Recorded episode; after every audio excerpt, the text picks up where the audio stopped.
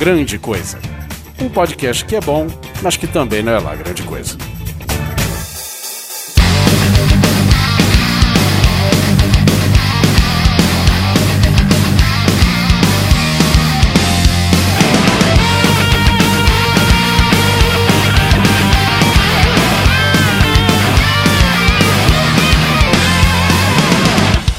Aí, coisas e coisas, tudo bem com vocês? Nessa mesa cheia de vinil, CD, MP3 player, Spotify aberto, Apple Music, olha o cheiro de vinil novo aqui, Ok Tok. Eu sei que você conhece esse cheiro. Ó. Olha só. Ah, coisa linda. É, Quase cheio de carro novo, sabe? esse daí é a nossa rosa, né? A nossa orquídea. É a nossa Black Dahlia. Ah, Black Dahlia, muito bem lembrado. Só quem é fã de Anthrax entendeu, hein? Então Muito é boa. isso aí, como vocês podem perceber, comigo aqui o bom e velho Ok Tok. Opa, sempre botando a caixa lá no talo do volume. E vindo aqui do Femata Podcast, Léo Oliveira. Cara, esse ano foi o ano do trash, cara. Voltamos pros anos 80, né, cara? Uhul, 1986, all over again. É, isso aí. Alguma coisa de bom, né, em 2016 tinha que acontecer, caralho. Porra, É não- não verdade, só teve coisa ruim. É verdade. Porque 2016, vamos falar sério, né? Era o ano de você ou pegar o seu system, o som do carro, colocar o fone de ouvido, baixar a cabeça e escutar música, velho. Porque o ano foi bravo, cara. Ô, Nintendo. Mas, bom, a pauta aqui hoje é pra gente falar dos releases, dos lançamentos aí de 2016, né? Este ano tenso, mas que porém musicalmente foi muito, como digo, prolífico, né? Muito ativo, criativo principalmente. Então é isso aí, sobe a música, voltamos logo mais pro tema. Minds will explode.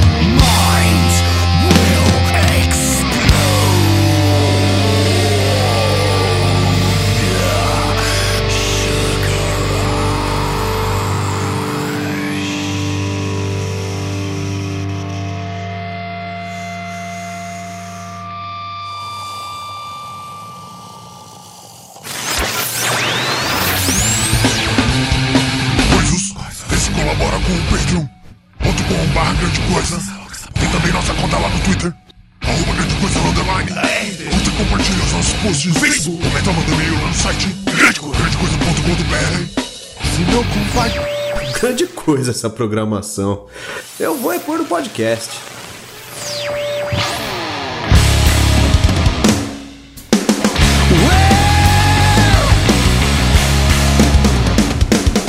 Começando o programa, já convoco o Ok Tok pra perguntar o que que aconteceu com o pessoal das antigas, os velhos. O que que aconteceu com esse povo que chegou 2016, é hora de voltar, é hora de pôr o pezinho no acelerador de novo, a idade tá aqui pesando e vamos deixar pesando no pé e na mão também, né?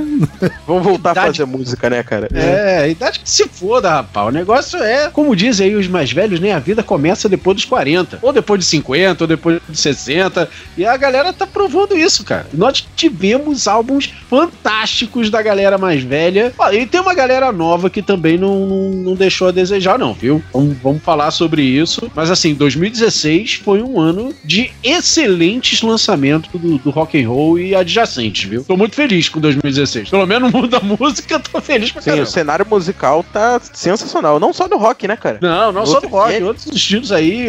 É. Tá, tá, tá bom pra caramba. Jazz, MPB, tá, tá show de Até bola. no pop. Até no pop, cara. Sim, sim, cara, tem discos de pop que saíram esse ano que me deixaram. E olha que eu não sou uma- um, um ouvinte de, de, de, de- de música pop, mas tem alguns discos aqui que eu já vou deixar aqui sublinhado da Beyoncé, por exemplo, o Lemonade. Lemonade. Tá Fenomenal. babá. Tá incrível. Olha só, cara, o Tok literalmente chacoalhando a pauta.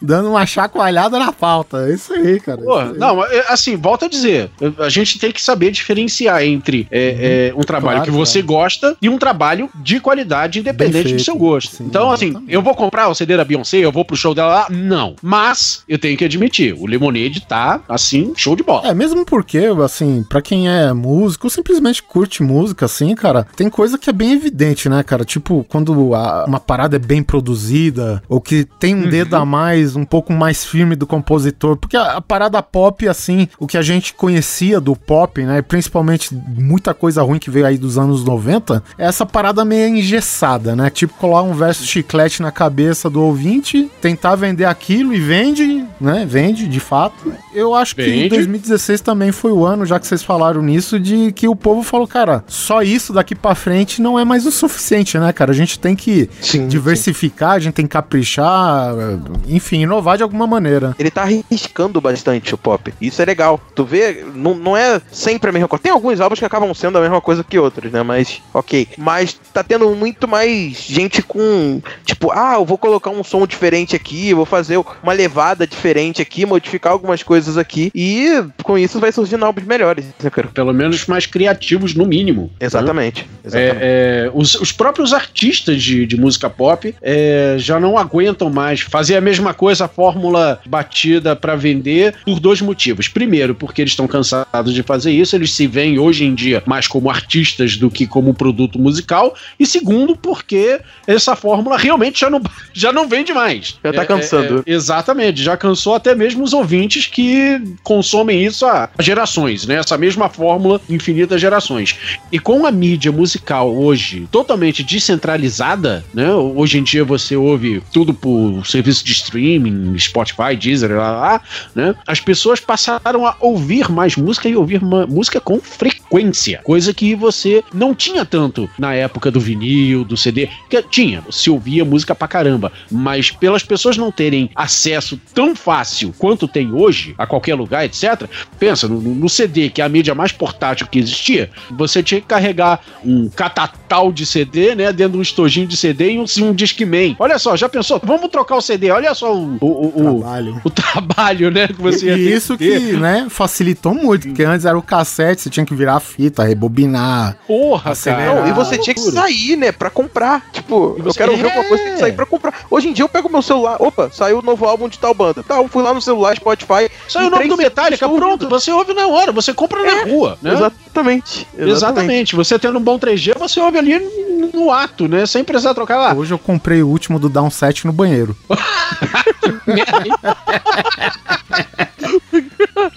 No banheiro, muito bom. No banheiro, não tinha no Spotify, fui lá no iTunes, comprei o álbum de, uns- de dois anos atrás, enfim, mas eu nem sabia que existia. Então, quer dizer, hoje tá tudo muito mais acessível para se ouvir música. Logo, as pessoas ouvem mais, com mais frequência e começam a perceber essas fórmulas batidas da música pop que enjoa na terceira música, na quarta música. Então, sim, o povo, o, o público do pop pede mais. E o artista de pop pede mais também de si mesmo. Então, ou seja, a indústria que, que quer fazer isso só para ganhar dinheiro vai ter que repensar muito. Ou está repensando muito. Então, Ok Tok, pra gente começar é, na pauta, vamos falar de, de dois álbuns primeiros aqui, porque a gente fez um podcast exclusivamente pra essas bandas. Falamos das bandas, mas não falamos exclusivamente destes álbuns, não é verdade? Sim, falamos de Big Four, mas ainda não, não falamos exatamente do, dos lançamentos do Big Four esse ano. Exato. Menos Slayer, né? Infelizmente. É, o Slayer, é isso que a gente tava falando em off, que se combinasse, todo mundo conseguia explodir 2016, né? O Slayer e o Iron Maiden poderia ter lançado o álbum em 2016, né? velho? Cara, não faz isso, cara, já falei. Slayer- se o Slayer lançasse junto com essa galera, não ia dar certo. Eles não terem lançado é consciência social, cara. E quando eu lançar a porrada vai ser melhor, né? Exatamente. Já tivemos três porradas hoje. Se botasse mais uma quarta, cara, ninguém sobrevivia. O pessoal anda nocauteado. Teve uma porrada no começo e uma porrada pra finalizar o ano, né? Foi bem equilibrado a- o negócio, assim. Foi lindo. É verdade. Pra gente falar logo no começo do ano, tem dois álbuns começando aqui pelo ordem alfabética Anthrax for All Kings.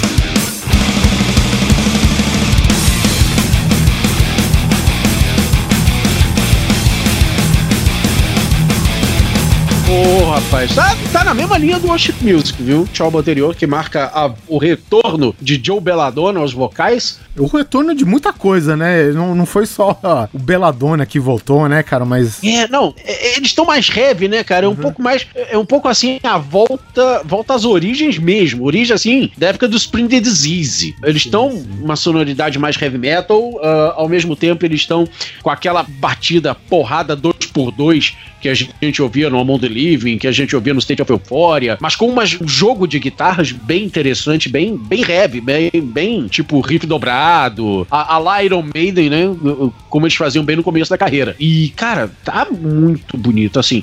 Eu gosto mais do Worship Music, mas esse tá na. O, o, o For All Kings tá na mesma linha. Tem alguns momentos ali que são realmente marcantes, como a faixa título, por exemplo. É uma porrada. Se você não conhece Anthrax e, e, e tá afim de começar por- pelos discos novos, eu acho que é um- uma puta porta de entrada. Os dois últimos ele meio que apresenta o Anthrax novo e o Anthrax antigo, né? Então você tá começando É, certo. É a mistura dos dois. Eu não ouvia muito. De todos do, os do The Big Four, o que eu menos escuto é Anthrax. Eu, tipo, conhecia muito pouco. E esse álbum eu ouvi, cara, e tipo, eu curti. Tipo, deu pra apresentar um pouco da banda pra mim, sabe? É o resumo E da tá banda é isso, né? sim. O Anthrax fez carreira com o Amon The Living lá de 87, né? Sim, e, exato. e esse álbum, ele que nem o Walk Talk disse, ele carrega muita coisa dessa época, né? Do Spreading Disease, do Amon The Living. O Anthrax é, é tipo, se a gente for falar de gênero musical, ele é meio inconsistente, né? Ele começou Ah, de um totalmente. jeito, a- o, o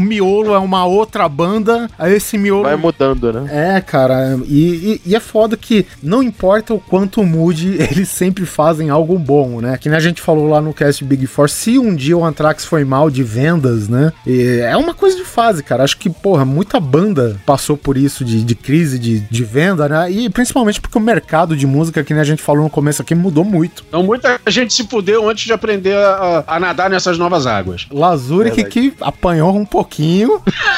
Apanhou um pouquinho, mas Pouquinho. mostrou pro mercado aí que depois a gente fala, depois a gente fala, vamos deixar por último. né? Na carreira dele tem um pouquinho de cada coisa, né? Do, do Anthrax. Isso que tá maneiro desse álbum. Sim. Tirando a fase Tá do John pesado, Bush, sim. É, verdade, Exatamente, verdade. tirando a fase do John Bush, que nem sequer tem no Spotify, como pode isso, senhores, como pode. O Anthrax, né, até onde a gente sabe, eles não vão mais colocar na setlist músicas da fase do John Bush, né, do segundo vocalista, segundo não, terceiro vocalista, né. No máximo tinha Only, que agora nem esse tem mais. O Joey Belladonna chegou a tocar uma vez ou duas, sei lá, mas ele tocou muito pouco. Mas enfim, tudo isso daqui pra setlists, pros shows do Anthrax, desde o Worship Music até aqui, cara, foram totalmente descartados com uma pena. E acho que é um pecado, cara, deixar fora do Spotify, pelo menos, né? É, o problema é que o- os álbuns no Spotify são negociados com gravadoras. O. O Anthrax, na época do John Bush, ficou. A cada álbum ele ficou pulando de gravadora. Ele foi pra Electra, depois ele. Acho que eles estavam na Warner primeiro, depois eles foram pra Electra, aí se fuderam na Electra também. É, depois eles foram pra um selo meio independente, que é aquele Ignition, lembra? Que era do volume 8. Isso. Quer dizer, então tá complicado. Não é, por, não é- não é por uma questão de falta de vontade do Spotify. É por uma questão de dificuldade Aham. de negociação pra conseguir chegar a um acordo pra, sabe, com cada um ali pra conseguir botar esse disco no, esse disco lá. Então, Eu lembro até que teve uma treta um tempo atrás com o, o Angra, que não tinha todos os álbuns do Angra no, no, no, no Spotify, só tinha os álbuns depois do, do que o Edu entrou na banda. Por causa de treta com o André Matos e tal, do passado. Então pode ser alguma coisa assim, né? Tipo, que não liberava, alguém não liberava de lançar o CD e tal. Pode ser. Pode ser. Vai, que, vai que é o próprio John Bush que tá regulando micharia. Pode ser, é. Ou o sabe. Belladonna, que não tá deixando, né? Vai lá Eu saber. lembro que o Felipe Andreoli tinha postado alguma coisa, cara. Tipo, falando isso do, do André Matos, que só ia liberar os álbuns no Spotify quando ele fosse liberar, sacou? E agora já tem tudo lá. André Matos foi bonzinho. Só pra citar uma música, né? Esse álbum aqui abriu quando eles lançaram o single O Evil Twin. Basicamente, o que acontece tudo de ruim em 2015, 2016 nessa música com porrada do Anthrax no fundo. tá nítido, né, cara? Apesar do, do álbum ser muito legal, assim. O próprio Scott Ian, ele falou que ele é meio carregado com uma mensagem meio negativa, né, cara? Porque o mundo, é, em questão de tecnologia e essas coisas assim, melhora tudo e sempre, né? Por quê? Porque tem dinheiro envolvido. O demais, cara, só piorou. e basicamente esse, esse conceito, cara, ele transformou no, no For All Kings aqui, que é um álbum que carrega uma, um peso aí nas letras, né, cara? Então, é isso aí. E Scott uma com música dele que eu curti muito é Suzy Rain. Essa música foi fantástica, fantástico, muito bom. Cara. Quer dizer, se a gente for elogiar cada música aqui, né? Cada qual tem a. É. Cara, não tem programa hoje. É, não, só, só citando os pontos altos, assim, pra mim. Beleza, pra pular, outra banda que a gente falou lá no The Big Four, Megadeth também lançou logo no começo do ano, Dystopia.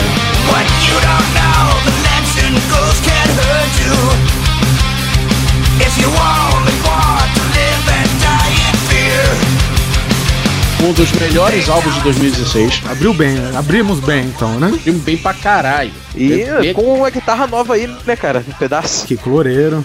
E o mais interessante, né? Você sentindo a diferença com a participação do Kiko Loureiro, né, cara? Não é. Sim. Não é simplesmente, ah, vamos contratar um guitarrista bom porque ele tem que ser bom para tocar as músicas do Megadeth, então não sei o quê. Não trocou seis por meia dúzia, né, cara? Exatamente, cara. A gente sentiu diferença, né? E como já demorou cinco minutos, né? O, o baterista que veio lá do, do Lamb of God caiu Sim. fora, né? Mas é, é- eu, eu já tava pressentindo, né? Ele era- tinha muito compromisso com o Lamb of God e, e o Mustaine com certeza ia zarpar com ele e ver outra opção. Se eu não me engano, por enquanto eles estão com um dos roads dele lá, né? Então, não sei. Ó. Vamos ver se o cara continua. É isso aí, mas olha, puta disco, melódico. Ele lembra muito o, o, o Megadeth da época do Rust in Peace. Sim. Assim, é fase áurea da banda. Novamente, igual o Anthrax, ele tá mais heavy, né? Menos trash, mais heavy. Você sente ali a, é, é, é, elementos de heavy metal no, no, no álbum, mas sem deixar a porrada cair, sabe? Sim, sim. É, é, um, é um tesão ali. E você fica de pau duro do início ao fim, ouvindo aquela porra daquele disco que é lindo. É lindo. O cara consegue misturar peso, porrada, melodia, arranjo. Olha, putas solos de guitarra. Como há muito tempo eu não ouvia. É, mas assim, também, solos aí bem- é covardia, bem né, cara? Mustaine e Kiko Loureiro na mesma banda, velho. Porra. Alguma coisa. Alguma Cara, e o coisa pior é que você consegue sentido. sentir a identidade do Kiko ali, né, cara? Isso, Isso, é que é maneiro. Isso que foi muito Você sente a que é o identidade de cada um. É que a gente não. A gente tem a tendência de, de, de falar do Kiko é, é, nesse disco, mas, cara, você percebe a identidade de cada um ali. Ficou uma mistura muito boa. É verdade. Teve uma música que ele exclusivamente trabalhou mais, que foi aquela Conquer or Die, que é uma música instrumental. Ele que toca e é ele que compôs essa parte. E tem uns americanos, que obviamente, que né, a gente já falou, o Mustaine, ele é meio. meio não, ele é republicano, né? Então ele tem assim. Mas gente que gosta do Megadeth, mas não gosta muito das letras que refletem tudo isso, né? Então Aham. o, o pessoal falou que todo o álbum do Megadeth de- devia ser que nem a Conquer or Die, sem letra, sem vocal. E aí seria o álbum perfeito, né? Mas aí é cada um, cada um, né, cara? Tem que lembrar, cara, que o álbum abre com quatro porradas, né? Três delas são singles de lançamento do álbum. Ela começa Aham. com The Threat is Real, que foi um. Não, acho que foi o segundo single, né? O primeiro foi o Fatal Illusion. O terceiro foi o Dystopian, cara, que carrega o título do álbum. Cara, que faixa irada. Me lembra faixa. muito a É um Engage 18 Team. 2, cara. Gostei muito dessa música e depois vem outra porrada que não foi lançada com antecedência, que é a Death From Within, que tem um riff mortal, velho. E aí eu acho que o miolo do álbum ele perde um pouco. Olha, eu não acho não. Tá no mesmo nível ali, no talo do, do começo ao fim. A minha preferida desse álbum todo é a Lion State, que é a faixa mais pesada que tem aqui. e eh, talvez acho que por isso que ela não foi lançado como single pra não vender o álbum errado, digamos assim, né? Porque o álbum Sim. não é totalmente o que eles mostram, porque cara, Lion State é thrash metal, né? Sem tirar de dentro, velho. A música Thrash é metal do começo de alma. fim. Gostei muito, é principalmente o Megadeth que tinha meio que decepcionado alguns dois álbuns antes, né? O 13 foi aquela coisa, foi bonzinho, né? Não- E depois veio o, o outro lá que é o Super Collider. Super Collider, cara, que aí meio que matou, né? Aquela coisa de você compor muito mais visando a, aquela coisa de ser radio friendly, né? Que eles falam uma coisa mais voltada pra rádio mesmo, cara. E na hora que ele tomou essa receptividade negativa do público e dos demais, a primeira coisa que o Mustaine falou, é, antes inclusive do desse álbum nascer aqui, do Dystopia, ele falou: Cara, chega de música pra rádio. Eu falei: Graças a Deus, continue o trem, sabe? é isso aí. Como a Tok falou, um dos melhores do ano, cara. Um dos álbuns que é, tipo, referência na discografia deles, né, cara? Que acho que é Sim, mais importante, cara. Porque você ser uma banda, assim, que muito do que você é só tá no passado, né? Que é, o pessoal só lembra do passado. Então é foda, né? Você meio que você vive que nem museu. Então, é uma banda que tem álbum pra cacete, né, cara? Tem álbum pra cacete, velho. A cada álbum do. Metallica, o Megadeth lança quatro, três, sabe? Tipo isso. A criatividade do, do Mustaine é isso aí, velho. Fica a reflexão do que, que seria o Metallica com o Dave Mustaine. Quantos álbuns o Metallica teria hoje, né? Mais ou menos. É verdade. É a discografia dele. Eu acho que a gente não precisaria esperar tanto, mas É a minha opinião, só isso, né? Tá certo. Foram Agora, quantos gente. anos sem álbum do Metallica mesmo? Foram Oito. oito, anos. Oito aninhos, né, cara? Oito anos sem Metallica. Sem Metallica, vírgula, né? É, Os sem caras Metallica novo. trabalharam, fizeram show pra caralho, etc. Só não lançaram nada novo. É, agora, gente, já que estamos falando do início do ano, a gente não po- pode deixar de falar de Black Star do David Bowie. Primeiro grande lançamento do ano.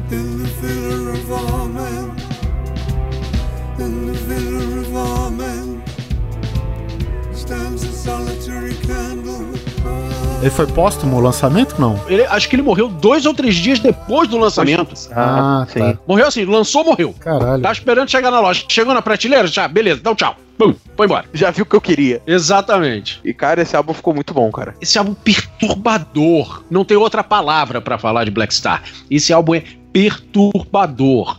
E assim, não vai passar pela goela de muita gente, porque esse álbum é difícil de digerir. Sim. Esse álbum é difícil de. di- Esse álbum não é um álbum de Spotify. Não é álbum pra você botar no, no, no- no fone de ouvido e sair é, pra academia ou pedalar de bicicleta Não é aquele, ou ó, trabalhar. que, que tarde de sábado linda, vamos ouvir alguma coisa, né? Você tem que estar no Não, espírito. não, não, não é nem isso. É, é, é uma questão assim: as pessoas ouvem música hoje como se fosse segunda tela, sabe? Como Sim, se fosse sim. um ambiente, música ambiente. background. E o Black Star não é Não pra é, ser mano. música de ambiente. Definitivamente, Tá. ó, você tem que digerir tudo aquilo que tá sendo passado por ele, né, cara? E- Ele já exatamente. começa com uma porrada de uma música de quase 10 minutos, né? De cara. E- É, é- e é uma música estranha. Todas as músicas Sim, desse álbum. todas as músicas são Não, mas estranhas. pera aí, o David Bowie é estranho, faz sentido.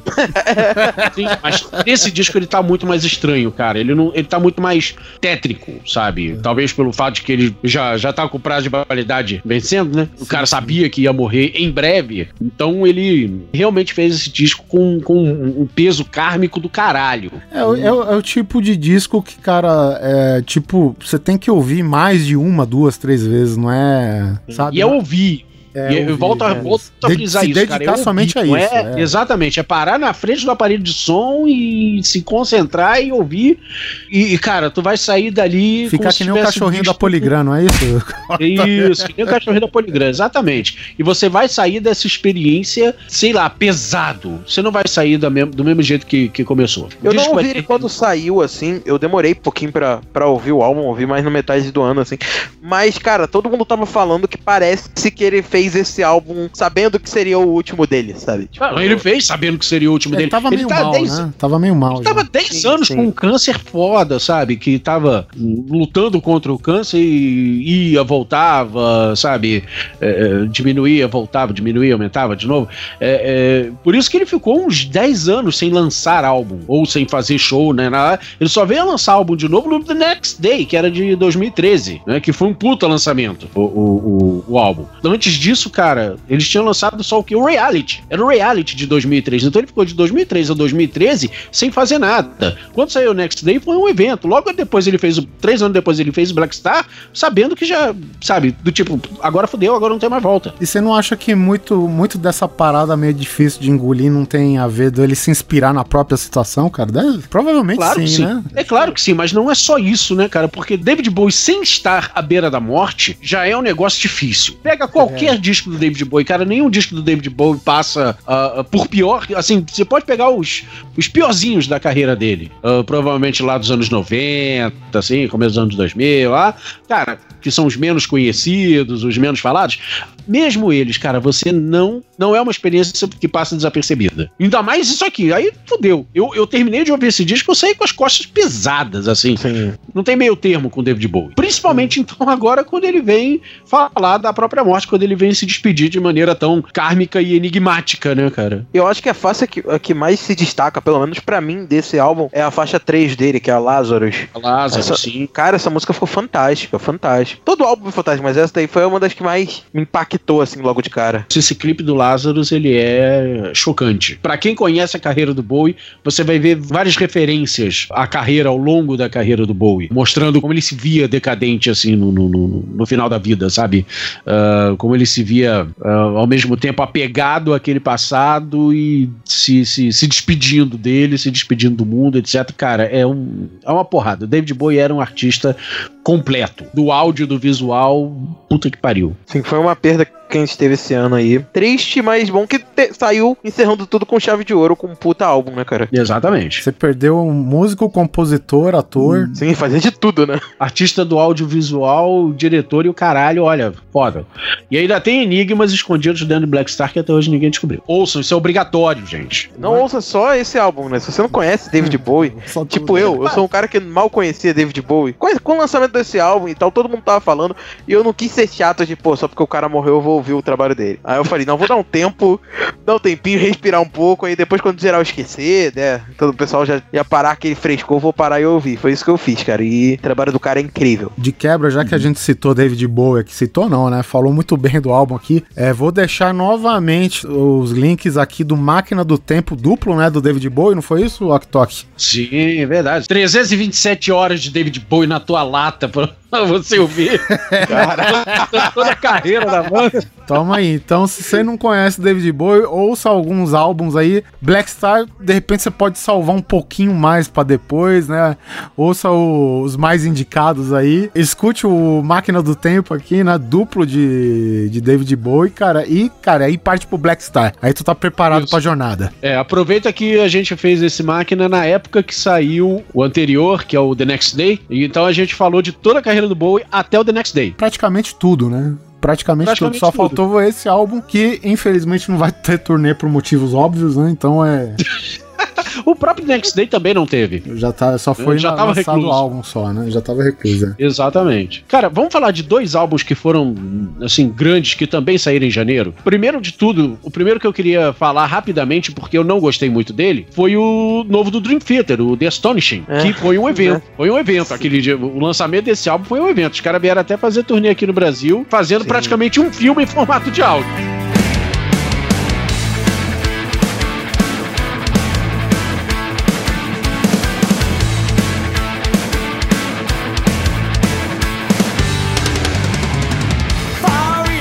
Quando você falou CD grande agora, eu entendi. Cara, eu posso dizer que essa daí foi a maior decepção do ano, cara. Pelo menos pra mim. Porque eu sou um cara que. Eu era muito fanático em Dream Theater. Tipo, eu só ouvia Dream Theater na, tipo, na, na minha juventude. Eu era aquele maluco pirado que se alguém falasse mal do Petrucci, eu ficava com vontade de matar o cara, sabe? É, e hoje em dia eu ouvi esse álbum, cara, me deu uma. Sei lá, o álbum tá muito repetitivo. Ele tá muito. Tipo, Ele cansa. pirula. E depois ficar repetindo a mesma coisa. Depois do, do Portnoy ter saído da banda, eu já comecei a achar os álbuns meio repetitivos. Já não tava bom, muito bom com o Portnoy, né? Mas, Não, sei não lá, tava. foi piorando, entendeu? É, Cada o vez último- pior e esse álbum foi o auge do ruim do Dream Theater, na minha opinião. Não, não, não, não digo que ele é ruim. É, eu acho que ele é um projeto que eu acho que eles finalmente acharam, fizeram um projeto grande demais pra eles. Sim, Sabe? sim. É, é, é, o The Astonish é um Entenda projeto. Como quiser isso, né? Grande demais pra eles, imagina. Se é, É. grande demais pro Dream Theater, é, É porque tão grande que demais, eles se perderam, é isso que você tá querendo dizer? É por aí, cara, porque eles sempre fizeram álbuns com músicas gigantescas, álbuns Sim, temáticos. Eles já fizeram uma experiência semelhante a esse, que foi o Scenes from a Memory, que é o melhor trabalho do Melhor Dream Theater ever até hoje. Isso é imbatível. E de lá pra cá, eles já fizeram outras músicas e outros álbuns conceituais, contando histórias, darará. Mas o The Astonishing, eles prepararam todo um universo grande e, e eles fizeram realmente um filme. Aquilo é um filme. Se eu fecho os olhos e ouço aquele disco, eu consigo ver o filme todo passando na minha cabeça e é um filme do caralho, cara. Uma ficção científica foda pra caralho, tá? A história é meio que umas máquinas, né? Que é um lugar que não tem música, que as músicas são produzidas por máquina, é uma parada assim. É, é um negócio um pouco base, um pouco inspirado no 2112 do Rush, Sim. aonde a, a, a, música foi banida, etc, porque música faz as pessoas pensarem, sentirem, da, da, da, e as máquinas querem fazer uma sociedade que não pensa, né? Uma sociedade é, que apenas reage, enfim, toda uma distopia básica, né? Distopia padrão aí que, que você vê em qualquer lugar por aí. O Dream Theater escreveu uma puta história em cima disso, etc, que eu acho que, assim, se botasse na mão de um diretor, tipo um J.J. Abrams da vida lá, cara, ia ficar um filme do caralho, sabe? Ia virar um blockbuster, assim, do verão, foda. Mas, como música, como álbum, como disco, apenas áudio, sem visual, ele realmente cansa. Ele realmente, Sim. na quinta música, na sexta música, até os fãs de Dream Theater ouvem aquilo e dizem, ok, chega, parou, sabe? A Tá E legal. melodicamente tá muito cansativo. Cada música Sim. se repete melodicamente. Você consegue encontrar alguns bons momentos no álbum, tipo, momentos Sim. com riffs interessantes, com solos interessantes. Mas, cara, a grande maioria do álbum é injeção daquilo, sabe? Sim, Então é por- ele ficou muito repetitivo, é um álbum muito grande, até pro Dream Theater, sabe? é, Até pra exatamente. eles é grande demais. Então. Exatamente. É, é grande em vários sentidos, em, em- em termos de projeto grande demais, é, é, é, pra pra eles arcarem com isso, é, em termos de músicas grandes demais pra eles tocarem, etc. Eles quiseram fazer uma fórmula, a mesma fórmula que o, que o Rush fez em 2112, lá em 1976, 7, por aí. Não, não- me lembro exatamente o ano, mas o, a música 2112 tem exatamente essa mesma fórmula, sabe? Era, sei lá, 20 minutos de música, é, onde você tem as mesmas duas, três frases musicais é, e variações dessas mesmas duas, três frases. Beleza, só que o Rush em 76, 77 fez isso e ficou do caralho. O eu acho que abusou um pouco. Abusou. Foi- Foi 20 minutos, né? O álbum do Dream Theater não tem 20 minutos. Não, tem três horas, eu acho, sei Tem lá. 3 horas. 48 horas, aquela porra. Acaba a semana e tu não, não, tu não acaba o disco, porra. Não, pera aí, eu vou, eu vou ver aqui exatamente qual a duração do tempo desse álbum. 2 horas e 10. É um filme, né, gente? É um filme, cara. Tô Um falando, filme. é um filme. Com 34 faixas. E nem é um filme da Marvel, é, é um filme da Marvel estendido. A mídia física deve lançar em fascículo na banca, né? Não é possível, velho. Exatamente. Sim, verdade. Ah, cara. Cada música vem um bonequinho de, de, de chumbo do personagem. O Dream Theater de- definitivamente não é muito pro meu gosto, assim. é- é- tem músicas que eu gosto muito, mas, meu, eu basicamente eu parei de Dream Theater em, na- no Six Degrees, sabe? É, que é porrada, né? Que é pro meu gosto, né? Então, assim, O Trial of True também é um puta álbum também. Eu Sim. gosto do caralho, Trial of True. Foi o último álbum do Dream Theater que eu gostei. Foi o Train of Eu também True. curti o Octavarium, até pela música Octavarium e tal, mas depois disso foi só decaindo. E outro álbum que é importantíssimo, agora ainda pro outro extremo da linha, cara, foi o excelente X No Absolutes do Prong, cara. caralho.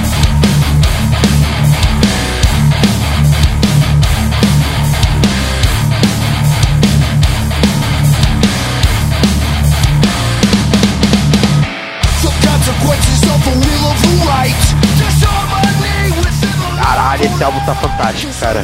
Puta que pariu, cara. Porque, Fantástico, tá fantástico. aliás, o Prong tá numa fase boa pra caceta. Tá. Puta, os três, quatro últimos álbuns dele são matadores. Não tenho o que dizer de Prong, cara. É- é- é- o, o que eu tenho a dizer desse álbum é a mesma coisa que eu tenho a dizer desses quatro últimos, que são assim, cara, obrigado por terem voltado. Sim. É, Só o isso. Prong, na Obrigado. verdade, nunca meio que parou, né? Assim, Nesse tempo, ele- até o guitarrista foi, foi tocar com o Danzig, né? o, desde o Rude Awakening de 96, o próximo foi Scorpio Rising de 2003. Aí a gente já tem um É, tempinho razoável. Aí. razoável. Pois é, nesse tempo ele até virou guitarrista do Danzig. Isso, exatamente. Ele tocou com o Danzig, cara, que é o, o Circle of Snakes, né? Basicamente é o Danzig com o Prong tocando na banda, né, velho? Porque as guitarras É. do Tommy Victor rouba tudo, cara. Porque ele tem a assinatura dele, né? Não, não tô falando que ele é um grande guitarrista, não, mas o, o jeito de se tocar, né? o jeito Ele de, tem uma identidade toda própria. tem a assinatura dele, cara. E esse álbum do Danzig, inclusive, eu gosto para caralho, velho. Que,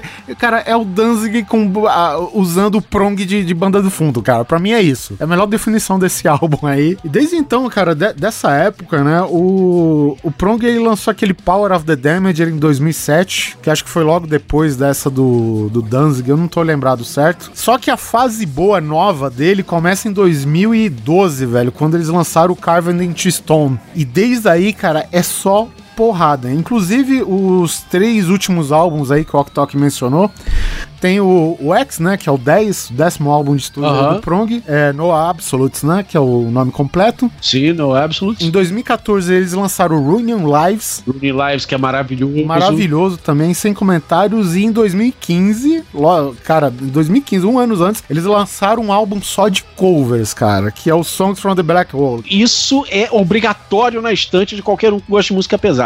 Sim, tá na minha. Obrigatório. obrigatório. Pô, esse álbum eu não cheguei a ouvir ainda. Cara, tem Esse- cover do Butch Holly Surfers, uma das melhores músicas desse álbum. Vision Sim. Thing do The Sisters of Mercy, cara, que... Caraca. Tem Husker Du, cara. Cara, tem Black Flag, tem Killy Joke, cara, Bad Brains, velho. Tem. Discharge, cara. Discharge. Tem Neil Young, cara. Nossa, cara. É banda, é, é álbum obrigatório, cara. É a banda trash, de, que nem a gente falando, 2016, cara, é o ano dos veião fazer a, a rapa, velho. Porque os novinhos É, tá dando rapaz. conta. Então, cara, Os tem que- veião voltando do inferno, rapaz, pra tocar o rebu aqui. E não esqueça, em 2014 ainda saiu um álbum ao vivo, ao vivo entre aspas, chamado Unleashed in the West, um bootleg oficial, onde eles entraram no estúdio e tocaram assim, tipo, os grandes sucessos dele, one take, sabe? Assim, sem é. edição, sem nada. É, é ao vivo que nem aquele o, do Oingo Boingo, aquele live, né? Que eles tocam no estúdio a- num pau só. É ao vivo, só que no é. estúdio. É, é isso mesmo. Ao vivo no estúdio, é o chamado ao vivo no estúdio, né? Onde eles entram lá e tocam one take do mesmo jeito que eles tocam no palco. Tem Back to Differ, tem um Prove You Wrong, tem. Puta, Broken Place, Rude Awakening, ah, todo esse sucesso aí, quem conhece pronto sabe do que eu tô falando, já tô rezando missa pro padre.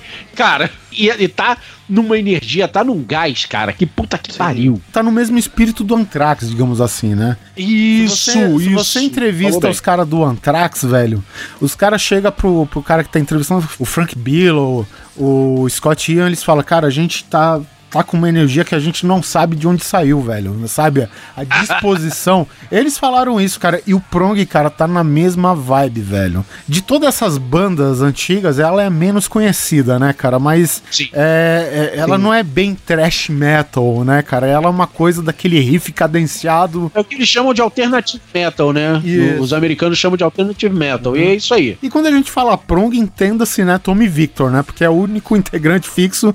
O Prong, é, se eu não me engano, é, acho que uma vez foi quarteto, mas na- em sua grande no geral maioria é um das trio. formações é sempre trio, né? É. Então. Eu acho que o baterista também tá com ele desde o começo. Só troca não, o baixista. Não, baterista não, cara. O baterista. Pra mim, o melhor baterista dele é aquele o Ted Parsons, né? Do Prove You Wrong. Do Prove You Wrong, né? É, aquele, aquele Então, não é era desde foda. começo, Não, não? não, não. Ele caiu faz, fora faz tempo, é. É, é, aquela- Aquela cozinha do Prong, diga-se de passagem, aquele É. álbum foi muito legal, cara. Tinha, o baixista era fenomenal, cara. Tem uma música, cara, que tem um baixo muito bacana. A Hell If I Could. Hell if I could. Hell If I puta. Could, para todo mundo, né? Fica a bateria e o baixo, velho. Sabe? Tá certo É que é. Enfim, não, não é uma variedade de notas. Não é um. Primus, mas. Cara, mas que som foda, velho, sabe? Som É foda, Muito bom, cara. foda. Inclusive, eu recomendo, pra quem não ouviu o Prong aqui, Prove You Wrong, tem, tem essa levada, tem essa. Como que diz? É, ele tem um swing, né? Ele tem o seu swing, esse Sim, álbum. tem um swing, cara. tem. Cara, dois discos que eu sempre recomendo, assim, pra disco de entrada pro Prong é o Prove You Wrong e o Back to Differ. Back to Differ. Back to Differ é, base, Clássico. é quase que o primeiro do Prong pra valer, né, cara? É, Ele- exatamente. Eles têm é os que outros vale. que lançou pelo, por uns selos é, independentes, né? Que é o Force Fed, o outro que é o Primitive Origins. Mas esses dois, cara, vou te falar, é bem fraquinho mesmo. Eles começam firme no, no Back to Differ, que por sinal foi um dos primeiros CDs que eu comprei na vida. Nossa, que isso, cara. É, cara, eu tenho ele aqui, cara, bonitinho, como se tivesse da loja aqui. Olha aí. Tá até no plástico ainda. Eu vou ser sincero, eu não conhecia Prong, assim, há pouco tempo. Na realidade, eu conhecia só uma música ou outra e tal. Eu, eu fui apresentado a, tipo, quando eu parei pra ouvir um álbum da banda, foi esse que a gente tá comentando, que saiu esse ano. E, tipo, achei do caralho. Eu já curti música, sabe aquela banda que você sempre escuta em algum canto ou outro, mas você nunca para pra ouvir o álbum inteiro? Foi o que eu tinha com Prong. E esse álbum incentivou a ouvir o resto da carreira dele. Eu acredito que o Prong é até apresentado nesse. No, no- no tipo de som que você curte, sabe, o Léo, cara? Aquela coisa do baixo, né? Aquela coisa mais funkeada, digamos assim. Então, é. O, o Prong tem seu peso, tem, mas ele também tem as doideiras deles, né? Então, Sim, o- sim, tipo, o álbum não termina do jeito que começa. O Prong é, é outra dessas bandas que eles diferenciam bastante, cara, do começo pro fim da carreira, do começo de um álbum pro fim do álbum, do começo da música pro fim dela, cara. Então tem sempre essa, essa assinatura do Prong. Eles são ousados, né? É, ele, essa São. inconstância legal deles, né, cara? Então é. Sim, é bem bacana. Cara, super recomendado o X No Absolutes, que é, cara, é porrada na, na ideia. Eu nunca vi o Prong assim tão pesado há muito tempo atrás, velho, sabe?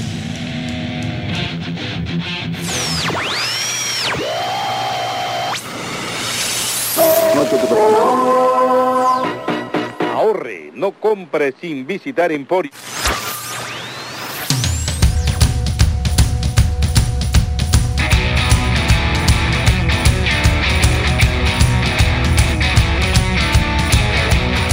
Gente, em fevereiro, hein? O que, que vocês ouviram que saiu em fevereiro? Ah, eu tenho um álbum que eu não gostei. Ah. De fevereiro. Inclusive, eu tava ouvindo alguns álbuns anteriores, que é o The Cults. É. E o É, o and Seek, né? Ele foi muito, sei lá, convencional. Eu não sei se você tem que cumprir contrato, sabe? Alguma coisa de- dessa maneira. Porque, cara, eu- eu não Eu concordo, eu concordo. Muita criatividade, cara. O, o The Cult, velho. Pra você ter ideia, tem. É, dois álbuns dele, depois do Beyond Good and Evil, né? Eles ficaram um tempão sem lançar. Uhum. É, e eles lançaram o Born Into This e o Choice of a Weapon. Choice of a Weapon, cara, é um álbum que eu até gostei razoavelmente bem, cara. Mas o Hidden City é bem isso que eu falei, velho. Então, tipo, eu, não consigo indicar nenhuma faixa do CD aqui, cara. The Cult pra mim é aquele tipo de banda assim que acho que o único disco que eu realmente gosto, que eu paro pra ouvir, assim, que eu acho do caralho, é o Electric. ah, que é, sei lá, oit- anos 80, anos 87. 90, eu acho. 87. 87. 87. 87, isso. Né? É o único disco que eu, que eu realmente paro e digo, puta que pariu, que disco gostoso de se ouvir. É, o meu preferido é o Sonic Temple. O Sonic Temple também é bem bacana. É, agora, o resto, cara, assim, The Coach pra mim é, é aquele tipo de música que eu tava falando no começo do programa, pra usar de fundo musical. Não é o tipo de banda que eu paro pra prestar atenção, etc.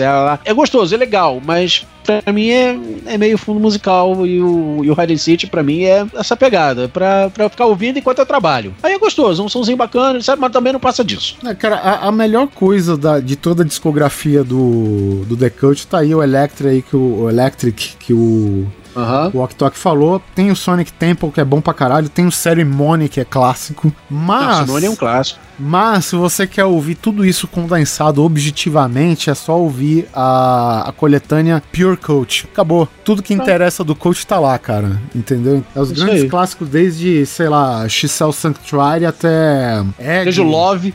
Tem Rain, The Witch, Spirit Walker, Lil A não ser que você seja um puta fã do The Coach, é um tipo de banda que não vale a pena ficar investindo. Existe, existe.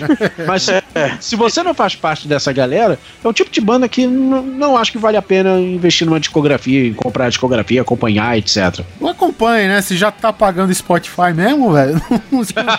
É, pô, vai lá. nada, ouve aí, velho. Ver aí. Ver aí. Agora, uma banda que um, um- um álbum que eu curti, que também é mais do mesmo, né? Também não trouxe nada de diferente, mas que, como sempre, eu curti pra caralho, que saiu em fevereiro, foi o novo do Wolf Mother, o Victorious, ou como as pessoas gostam de chamar, o Wannabe Black Sabbath, né?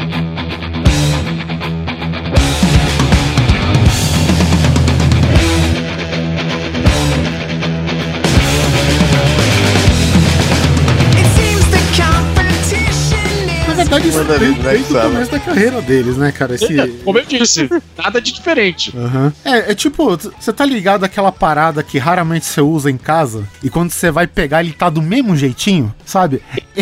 Esse é o Wolf Mother, velho. Isso é o Wolf Mother. Porque eu ouvi aquele. é, é, acho que é o álbum, é homônimo, né? O Wolf Mother, o título do álbum é o Wolf Mother também, né? Que, Quero é. que acho que tem um desenho do Frank Frazetta, um negócio assim. Cara, eu escutei aquele álbum, beleza. Cara, passou um tempo, eu esqueci de. Sabe, tem coisas que você esquece realmente. Você esquece que aquela banda existiu um dia. Aí de repente aparece o anúncio: ó, o Wolf Mother lançou Victorious, né? Falei, porra, caralho, vamos ouvir, né? Faz tempo que eu não uso o Wolf Mother. Cara, a me... é legal pra caralho. É legal. coisa. É legal. A mesma coisa do, do primeiro lá, velho. Sabe? É tipo Ramones, cara. Não interessa, os Ramones lançam um disco novo, é a mesma coisa e você fica Você adora, você adora. maravilhado. É, é isso E mesmo. adora. É isso aqui, né? É repetitivo, né, cara? Acharam o meio dele e estão fazendo do- do que o pessoal dele curte, que o público dele curte. Agora, peraí, vamos, vamos, vamos com calma. Por repetitivo, isso não quer dizer necessariamente uma coisa ruim. Sim. Existem Sim, sim. várias bandas que são repetitivas e que são fodas. E que se um dia mudassem de, de, de, de direcionamento, ia aparecer uma turba com, com catapulta e fogueira e os Camboa 4 pra queimar os caras. E vamos falar sério, né? Que isso daí é, é mais ou menos o contexto padrão da música, né? Ela tem um padrão repetitivo, né? então, Isso. da própria É. música em si, ela tem isso, né? Então, É, mas eu tô falando assim de bandas que, por, por exemplo, nu- nunca poderiam mudar, como por Sim. exemplo Ramones até o fim da carreira, uh, ACDC, Motorhead, sabe? Essas bandas, Até uma que cara, lançou CD esse ano, o, o Blink 182, por exemplo, que a gente vai falar pra frente. vamos falar Também. mais pra frente do Blink-182, que também tá a mesma coisa. Mesma coisa de sempre. Quem curte vai curtir, se mudar, vai me dizer que os fãs não vão pra, pra, pra porta da casa dos caras espancar eles. É verdade, cara. É o que vai acontecer. Então, é, é- é esse o caminho. E o Wolf Mother tá na mesma vibe, cara. Se o Wolf Mother um dia mudar, porra, ninguém vai, dizer, vai entrar no Facebook dos caras e dizer qual é, filha da puta? por que vocês mudaram, sabe? Por que vocês estão É. bons agora, porra? Porque vocês estão bons. Ah, cara, o, mas o Wolf Mother é isso. Feijão com arroz bem temperado, né? Bem feito. É uma delícia. Isso daqui você escuta do jeito que você quiser, de background, ou se concentra na música, né, cara? Mas é. O, o som dos caras é muito legal, cara. Tem essa pegada do Black Sabbath, né? Que é a receita inteira de, toda, de todo o trabalho deles, né? Obviamente Exato. que tem o, o diferencial deles, né? Tem a assinatura deles, óbvio. Mas é Sim. isso aí, cara. Em fevereiro teve também o. Não, não é bem um álbum, né? Acho que é um EP. São cinco músicas, eu acho que é. Que é a do Voivode, né? O Voivode lançou um, um, EPzinho Nossa, aí. foi voto existe. Existe, cara, existe.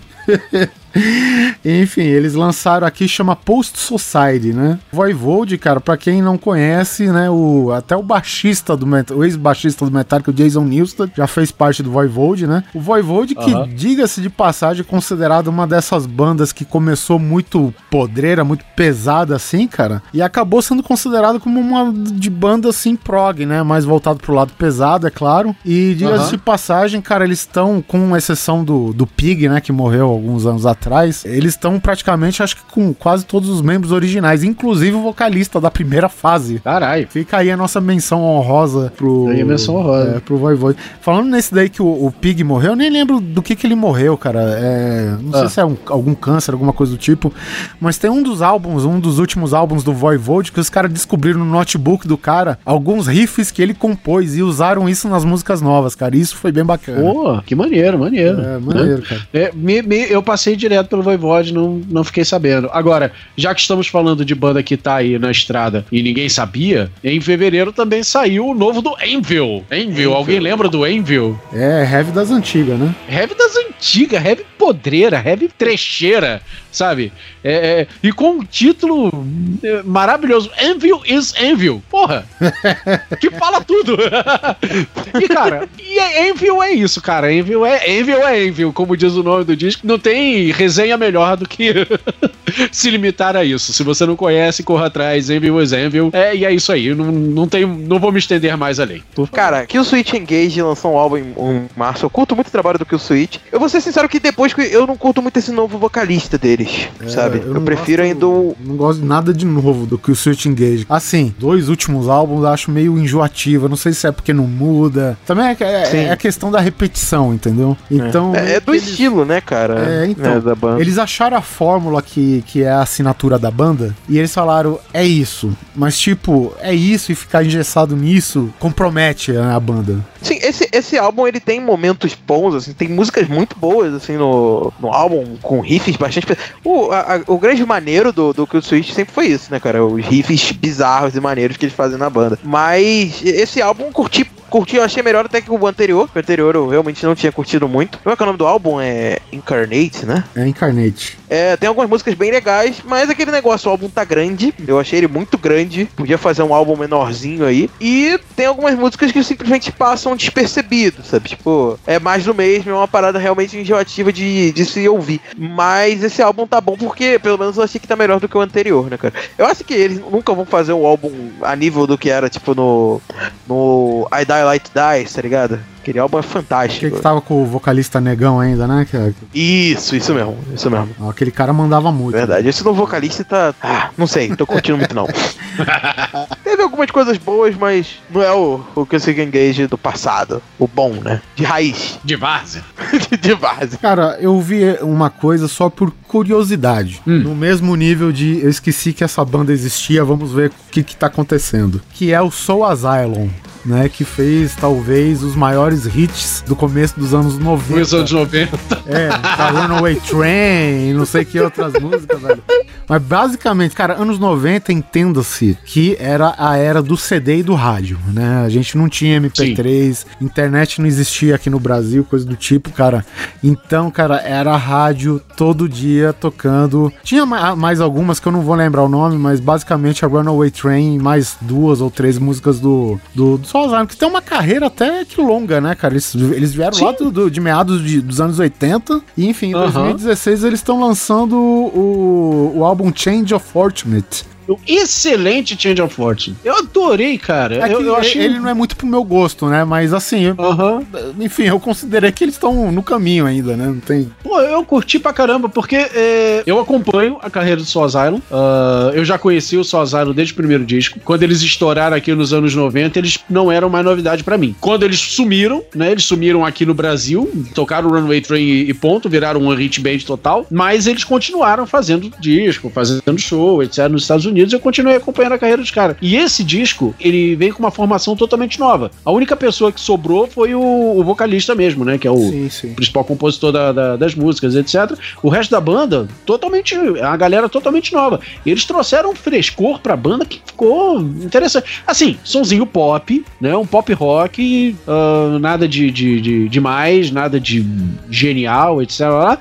Mas esses músicos novos trouxeram uma, uma cara de novidade pra banda, né? Pra quem tá acostumado a acompanhar o, o som da banda, que me deixou muito satisfeito. É aquele sonzinho que, se eu botar no, botar no ouvido pra trabalhar ou pra, sei lá, andar de bicicleta, vai, vamos falar uma, uma atividade bem, bem bobinha. Botar no, no, no fone de ouvido e vai andar e vai pedalar, vai andar de bicicleta. Cara, você vai ficar feliz pra caramba. Curtir. Não é nada demais, vol- volto a dizer, não é nenhum disco fantástico, etc.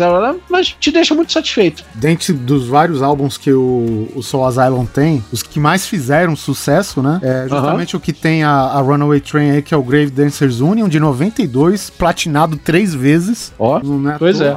E outro que tem platina também, que é o Let Your Dim Light Shine, né? Que tem algumas outras é, clássicas. Se eu não me engano, acho que é a Misery, que é o, Sim. o hit desse álbum, cara. Então, cara, no- basicamente anos 90 é, é Pure Jam. e é essas duas músicas. Fora do grunge, é, é isso aí.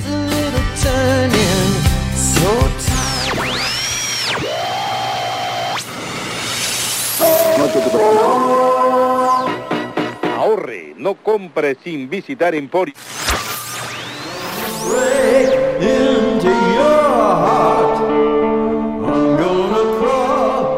Agora, em março, cara, saiu também um disco extremamente comentado, extremamente é, é, falado e elogiado, neguinho babou ovo pra caralho, etc. Foi o novo do Iggy Pop, né? O Post Pop Depression, É, eu não ouvi. né? Que conta com a produção do Josh Home, também tocando guitarra, também fazendo back vocal, enfim. Eu curti, curti pra caramba. Mais um disco que deu um- uma renovada, né, no som do artista, assim como o Change of Fortune deu uma renovada no som do Asylum, o Post Pop Depression deu uma renovada no som do hip hop. Eu só tenho um revés com esse disco que parece assim, músicas do Josh Home, músicas do Queens of Stone Age cantaram pelo hip hop. O que, na verdade, não, não é nem ruim, é, é até previsível, porque afinal o Iggy Pop contratou o Josh Homme para produzir. E o Josh Homme, não importa para onde ele vá, ele coloca a cara dele, de, de, de Queens of Stone Age, a cara de Josh Homme, em todas as bandas que ele produz. Né? Vide, por exemplo, os dois últimos álbuns do Arctic Monkeys. O Arctic Monkeys virou outra banda depois que foi produzido por ele. Né? Virou quase um, um, um Queens Junior. né? E o Iggy Pop não foi diferente. Foi isso que o Iggy Pop comprou, né? O Iggy Pop contratou o Josh Homme pra produzir pensando nisso. Então, foi isso que ele comprou, foi isso que ele levou. O, o Iggy Pop, cara, eu não canso de falar. O Iggy Pop é o Anthony Kids dos anos 90 no futuro. Nossa, cara, excelente. Mas o álbum tá bom? Tá Legal. bom, tá bom, Tá bom? tá bom. Ah. Aí aqui tá. A, a grande sorte do Josh Homme é que essa mesma coisa que ele sempre faz é bom pra caralho. É bom pra caralho. é verdade. Entendeu? Então, então quer dizer que a gente tem um Iggy Pop meio stoner agora, alguma coisa assim? Bem stoner, eu diria. Ah, Uma cara bem stoner, eu diria. dá uma diferenciada no som do cara. Tá certo que a gente já ouviu, né? Queens of Stone Age, né? A gente sabe como é. É, mas enfim, Iggy Pop com uma carinha um pouco nova, digamos assim, né? Pelo menos- Exatamente, com cara de anos 2000, né? É. Mais alguma coisa em março, gente? Ah, cara, lançou Deixa em eu- março aqui, mas eu não consegui ouvir o álbum direito. Falando em, em ressurreição dos mortos esse ano, Metal Church.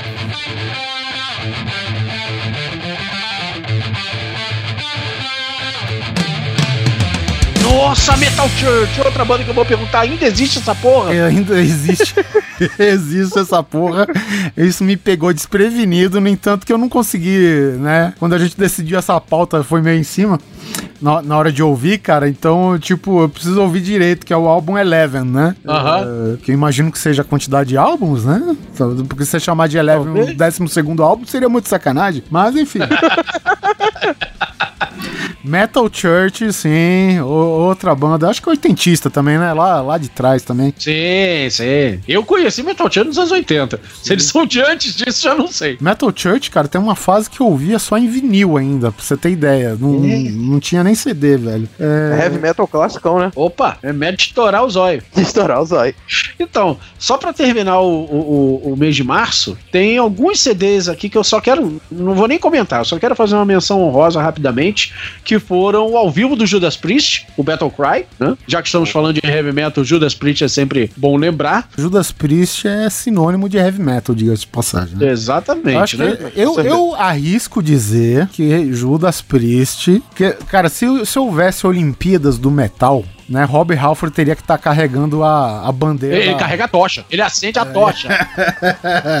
Porque, Rob cara, Ralph Halford é o cara que sobe com a tocha na mão pra acender a pira. numa moto com roupa de couro preta, cheia de espinho, prateado. E óculos é escuros e o caralho é quatro cantando Painkiller. E outra menção honrosa rapidinho, o novo do Joe Bonamassa, puta guitarrista de blues, lançando um disco mais calcado no blues do que no o geral da carreira dele, chamado Blues of Desperation.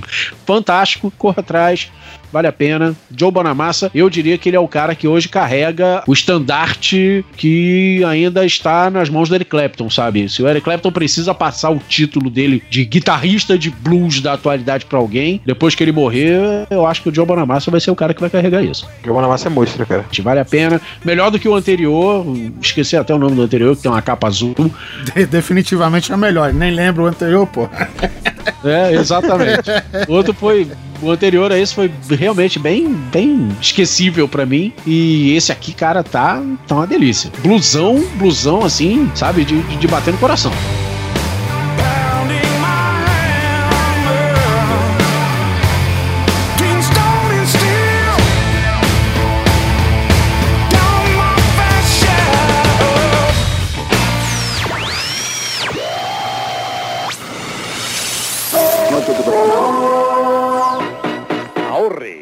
Compre sin visitar Emporio.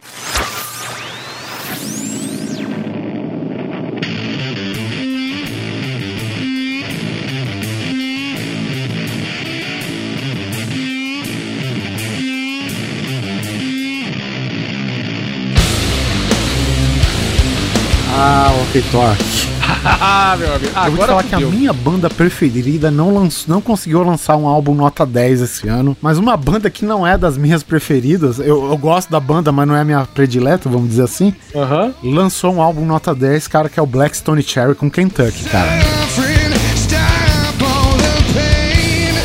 It's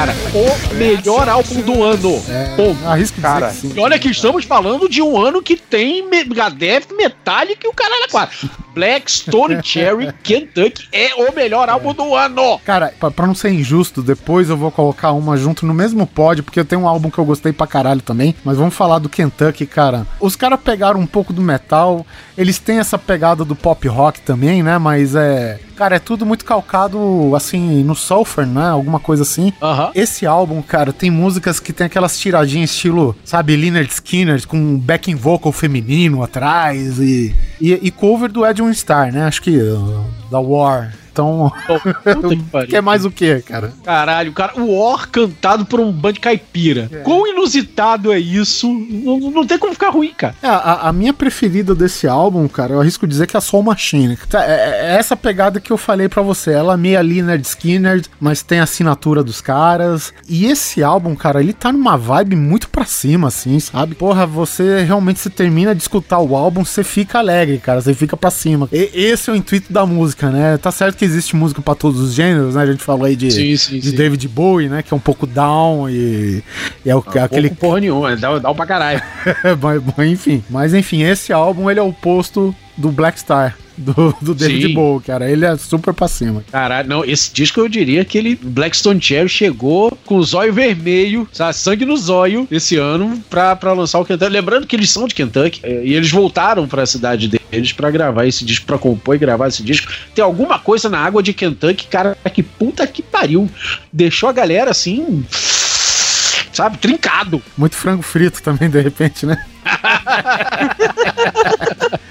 baldes e baldes de frango frito. Balde, balde de frango frio do coronel. E eu vou lembrar que eles, eles vieram daquele álbum, acho que é Magic Mountain, né, cara? Que eu, assim, tem algumas É faixas mais legais, mas foi bem mais ou menos mesmo, cara. Comparado com o Bem mais anterior bem ainda, mais o ou outro menos, anterior ainda, né? O Between the Devil and the Deep Blue Sea, cara, que é, que é também fantástico, é muito bom. Até o Kentucky chegar, esse era o melhor da- do Black Sun Cherry. Verdade, verdade. Mas, cara, o Kentucky, ele traz umas bases, assim. É ter uma melodia de Southern Rock, mas com uns timbres de guitarra, assim, nível metálica. A, a isso, guitarra verdade. desse álbum tá Verdade. muito boa, cara. Eu acho que o Muito álbum tá bom, muito cara. bem produzido, né, cara? Também. É, é quase metálica com chapéu de cowboy esse disco. O, o Blackstone Cherry, cara, ele não tem álbum mal produzido, né? Vamos, convenhamos aqui, porque os álbuns dele, a produção dos, dos álbuns, Sempre que foi você impecável. escuta, cara, é Sim. impecável, cara. Agora, pode ser que nem o, o- o Magic Mountain, né? O penúltimo aí não tenha agradado, alguma coisa do tipo, cara. Mas eu ouso dizer que o Kentucky é o álbum perfeito dos caras, né? Tem, tem uma hora fala, porra, cara, só pancada, só música pra cima. Tá na hora da baladinha. E aí a baladinha vem, sabe, cara? Na hora certa, É na né? hora certa, né, cara? Então, porra. E a cara, baladinha não é baladinha de Bon Jovi, cara. Ainda é uma baladinha que tem uma pegada boa pra Não, caramba. não, totalmente sulista. A baladinha que tu curte não é aquela baladinha que, ai, que saco, vou pular essa faixa. Não, você não pula, você, você ouve. Assim, tem discos fantásticos que a gente, a gente já falou do Megadeth, a gente já falou do Anthrax, a gente vai falar do Metallica ainda nesse programa, é, é, que são discos excelentes, são discos foda pra caralho, cada um à sua maneira, mas que eles não trazem nada assim, de tão novo. Tem o seu quê de novidade em cada disco, etc. Mas você ouve aquele disco, ah, isso aqui ainda é Metallica, isso aqui ainda é Megadeth, isso aqui é Anthrax. Esse do, do Blackstone Cherry, eu digo que esse é o melhor do ano de 2016 por causa disso. Além dele ser bom pra caralho, além dele sabe, ter bem produzido, dele ser bem composto, eles trazem um frescor pra banda, sabe, que renova, assim, que não era tão fã do Blackstone Cherry passou a ficar com esse disco. Tipo, você considera que é o melhor álbum até da banda mesmo até agora? Cara, é o, É o melhor do álbum da cara. banda, disparado, É álbum e é o ano. álbum do ano. É, O álbum do ano. Pô, excelente. Eu conheço muito pouco de Blackstone Cherry, conheci, conheci pô, fundo por esse álbum mesmo. Eu parei pra ouvir, porra, tá foda. Esse álbum tá fantástico. As guitarras desse álbum, cara, Como eu disse, é o. Metallica com chapéu de cowboy. porra, uns riffs pesados, né, puxa Rock? Porra, É, cara. as duas pra mim aqui, que eh, a Soul Machine e a Hangman. Pra mim, as duas preferidas. Hangman, Obviamente que a. War, a War, na versão deles, A War é linda, mas papo, né, né? não é deles, então eu vou quebrar esse galho aqui pra não falar que é, oh meu Deus, como os caras são é fodas, né? A música não é né, deles. Agora né? é um bônus aí nesse disco. E eles fecham muito bem com a The Rambler, né? Ah, sim, sim. Vem de, um- de uma baladinha antes, aqui eu te falei, né? A hora da Tipo baladinha. do Drink Alone é bacana também. Olha, curto tudo, cara. Esse disco pra mim, impecável do, do, do início ao fim. Não sei se vocês conhecem. Vocês já ouviram o Spiritual Brothers?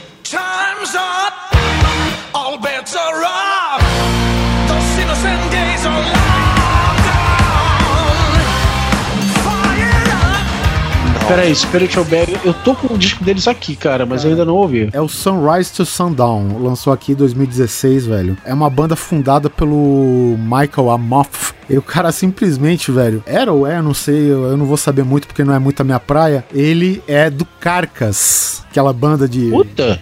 Death Caralho, metal, grindcore, sim. não sei o que, aqueles, aqueles rótulos todos, né, que a gente conhece.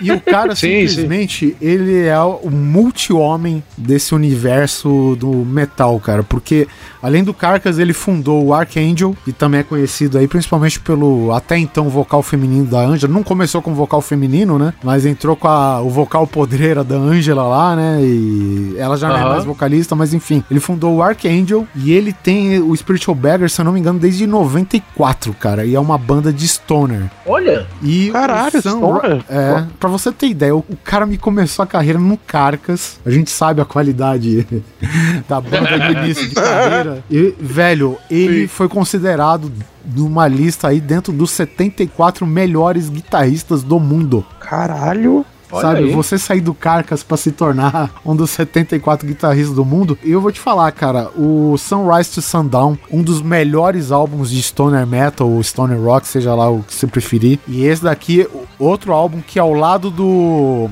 do Blackstone Cherry eu dou 10 pra, também pra esse álbum aqui, cara. Tá Olha muito aí, bom. cara. Quem não ouviu, ouça. Pô, muito bom. Maravilha. Vou, vou correr atrás. Gostei. Agora, outro som que eu curti pra caralho que saiu em abril é uma banda que ninguém conhece, que é uma banda totalmente independente lá fora, que se juntou esse ano e lançou o primeiro disco esse ano. São um quinteto de mulheres chamado Jane Lee Hooker.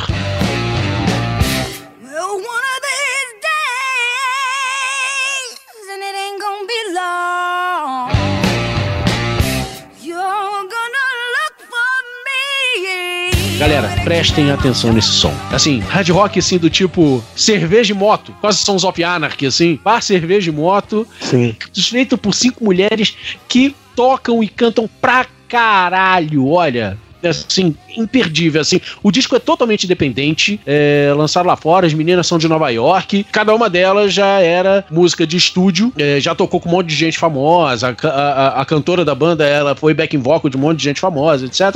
E resolveram se juntar pra fazer aquilo que curtem. Rock and roll, básico, é, é, é, é, tipo Rolling Stone, de Rolling Stones a Steppenwolf, assim, nessa pegada. Assim, o, o, o Blackstone Cherry é o disco de 2006. O Jenny Hooker, o disco dela se chama No Be, cara, é a, pra mim a grande surpresa de 2006, sabe? Aquela coisa assim, banda totalmente nova, desconhecida que chegou agora. Prêmio Revelação, né? Banda Revelação, exatamente. A banda Revelação de 2016 pra mim é o Jenny Hooker. Corram atrás. Eu, inclusive, escrevi um texto sobre elas no meu blog lá no Tox. Depois eu, eu passo aí o link pra vocês colocarem aí no post e, e curtirem. Vale a pena. Cara, eu vou citar o álbum de uma banda que é, é um estilo que não é muito famosinho, mas eu tenho ouvido pra cacete esse estilo que é post-rock. Vocês curtem post-rock? Eu tenho- resistência. Ouvimos com resistência. Pô, eu, tenho, cara, eu tenho preguiça com post-rock, cara. Sério, eu tentei, eu juro que eu tentei. Eu tenho amigos que curtem pra caramba o post-rock. o- o- o- o- inclusive, daqui da galera da Podosfera, o Henrique Machado, lá do Troco Disco, é fãzão de post-rock. Sim, sim. Ele que me indicou essa banda, por sinal. Ah. E é Por Explosion que, que eu não tô Skies, surpreso com isso?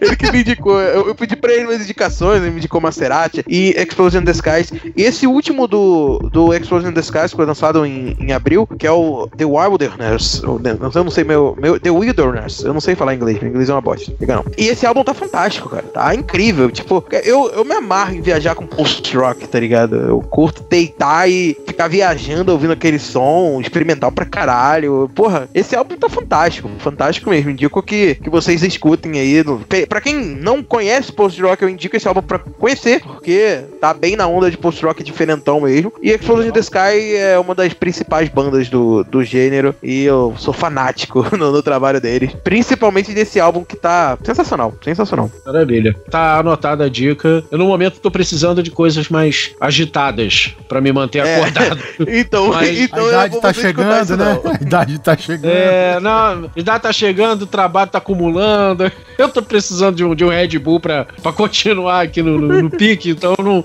se eu botar um post-rock, maluco, eu só vou entregar meus Não. trabalhos no ano que em 2018. Então, sabe, quando, quando eu tiver numa fase mais tranquila, mais reflexiva, mais contemplativa, aí eu de repente arrisco um post-rock, assim. Post-rock não, não serve pra quem tá em. Quem é ligado em 220, né, cara? Você tem que ser mais de boa. Você tem que ser. Relax, Pois tá é. naquele momento relax, assim, pra curtir o som, porque. Né, Já tive não é uma um fase assim na vida. Eu já tive uma fase assim na vida. Hoje eu não tô, não tô podendo dormir direito. Post-rock a gente É. pode definir como o jazz do rock, né? Mais ou menos, né? Um negócio meio. O, o jazz Não, mais psicodélico improvisado. dos né? anos 2000, Seria, cara. um free, seria um free, não free, Free jazz, porque jazz, free jazz é, é. muito improviso. É, É, seria um pouquinho de free É jazz. free jazz barra psicodélico dos anos 2000. Exato, exatamente, exatamente. Hã? Eu me amarro em post-rock, cara. Indico. e Explode the Skies e Maserati estão ali empatados como as principais bandas do gênero. São as referências, com certeza. Maravilha. Bom, eu vou ter que falar de uma banda que já é conhecidinha aí na- no mercado, veio naquela leva de new metal. Aham. E hoje, pra mim, ela é meio que o Holy Glasses do hardcore.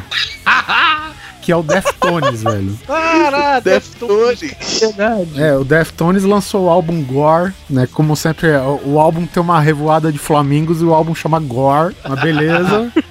E o, basicamente o som do, do Deftones não muda, né, cara? É, a, a exemplo, né, da, do, do que o Léo falou agora, de ser mais viajante e tal. Isso há muito tempo o, o Deftones vem sendo, né? Principalmente depois que aquele. O, o Tino morreu, né? O Tino não, desculpa, é o Chi Chang que é o baixista, né? O Tino é vocalista e guitarrista. Teve um acidente de carro, ficou vegetando por um monte de, de tempo até que morreu e tal. Então, sei lá, eles entraram nessa vibe meio depressiva e não saíram mais, né? E é meio que tipo metade da carreira deles é isso. Então de luto até hoje, né? É, cara, não, a, a música é, é- é viagem. Por exemplo, tem uma música aqui que foi uma das que eu gostei do álbum. Eu, eu não gostei tanto do, do Gore. né? a música chama addirittura infamante. Olha só. Cara, Pintura infamante. não, eu, eu grifei aqui um dos versos, cara, só pra você ver a viagem. Nós velejamos através dos arcos de luz, com asas anexas e esperando pelos deuses. Nós achamos o nosso grau, nós bebemos o nosso sumo e nós experimentamos o seu dom. Sabe, cara? Amém. Amém, né? É- Amém, Isso amém. é um resumo do álbum inteiro, cara. Mas, assim, pra quem gosta do, do Deftones mais moleque, mais maroto, né? Pés descalços, eu recomendo desse álbum. Eu gostei muito da música Doomed User.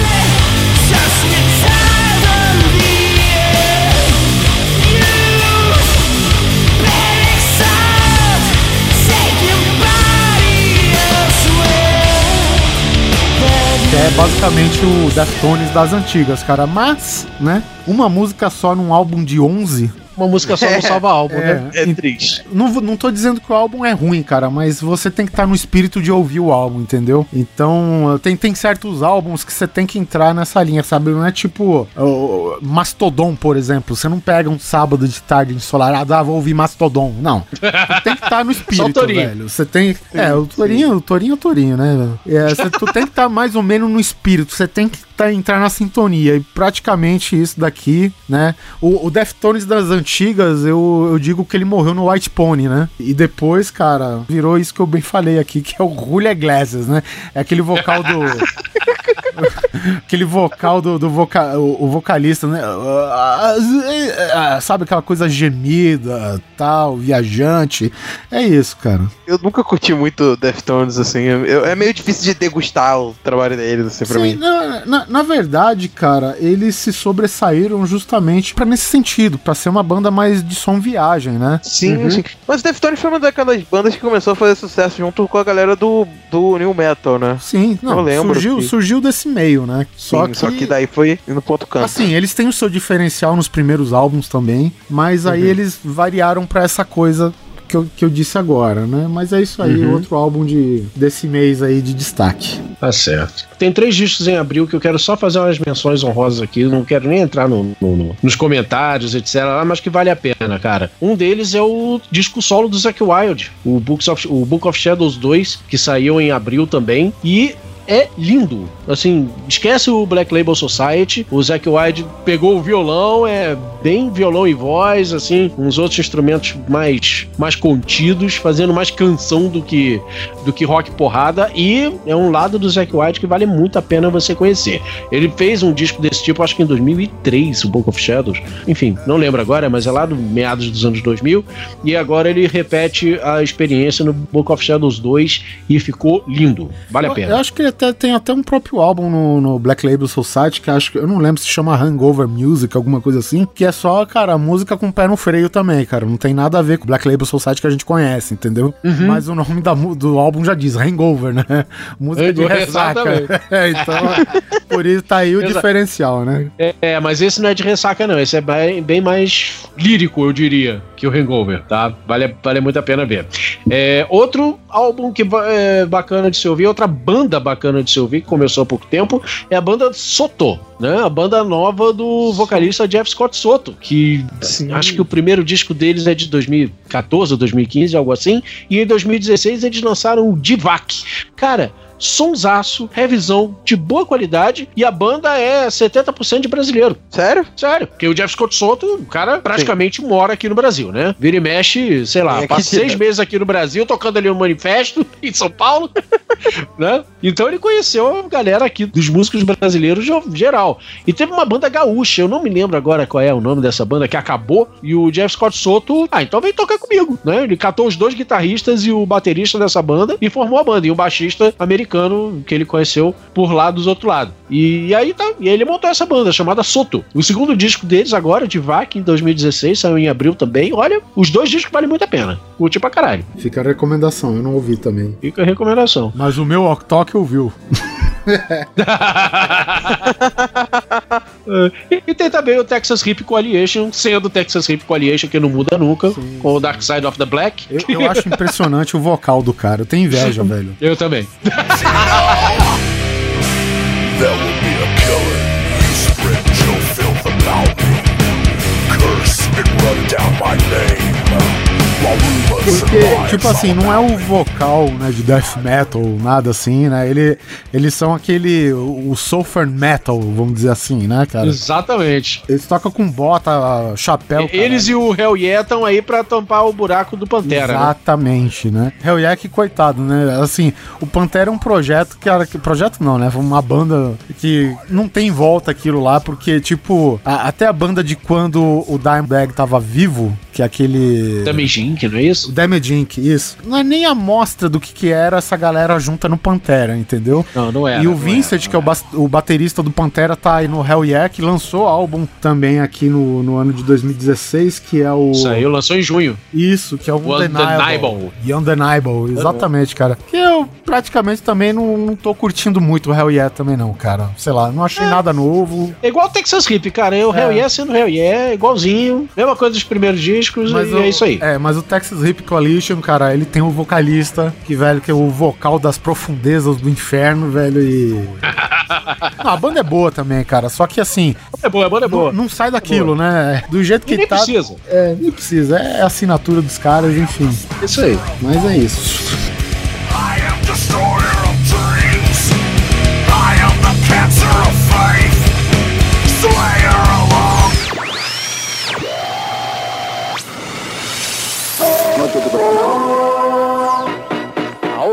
no compre sin visitar Emporio.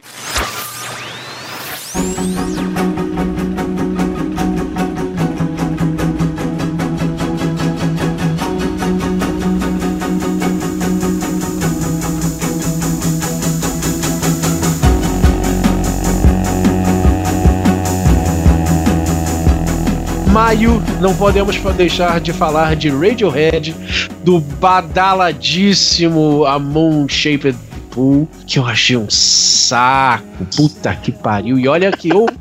Eu curto o Radiohead, até um, até um determinado ponto eu até, até curto o Radiohead, mas esse disco, puta que pariu. Ele tá cansativo, Cara. né, cara? É, parece que eles não terminaram as músicas, sabe? Parece que eles compuseram a música até o meio e depois, ah, desiste, depois eu faço, depois eu continuo, vamos pra outra, sabe? Tipo, responde prova quando você não sabe a, a- a prova inteira, ah, eu respondo aqui até a metade, depois eu volto pra cá, e aí de repente eles entregam o disco pela metade.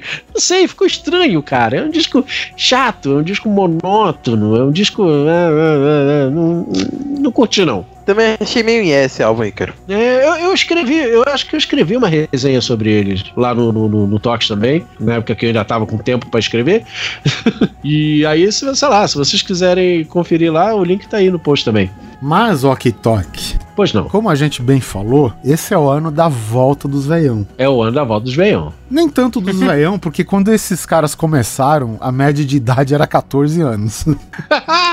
que é Death Angel. Death Angel. Death Angel, ele veio da, da mesma área lá de São Francisco, junto com Metallica, Testament, Exodus, é a mesma turminha. Inclusive, eles são apadrinhados pelo. Foram, né, naquela época, apadrinhados pelo. pelo Kirk Hammett. Sim, sim, sim. E ele que produziu, acho que, o primeiro demo deles. Alguma Cara, os caras tinham 15 anos, mano. Um pouquinho depois, os caras me lançam um, um álbum que chama The Ultraviolence. E, velho, tem uma música instrumental que é a, a faixa título, né? The Ultraviolence. Eles fa- me gravam uma faixa instrumental de 10 minutos. Uma banda Eita porra. com 15 anos em média, assim. E os caras têm origem da Filipinas, sabe?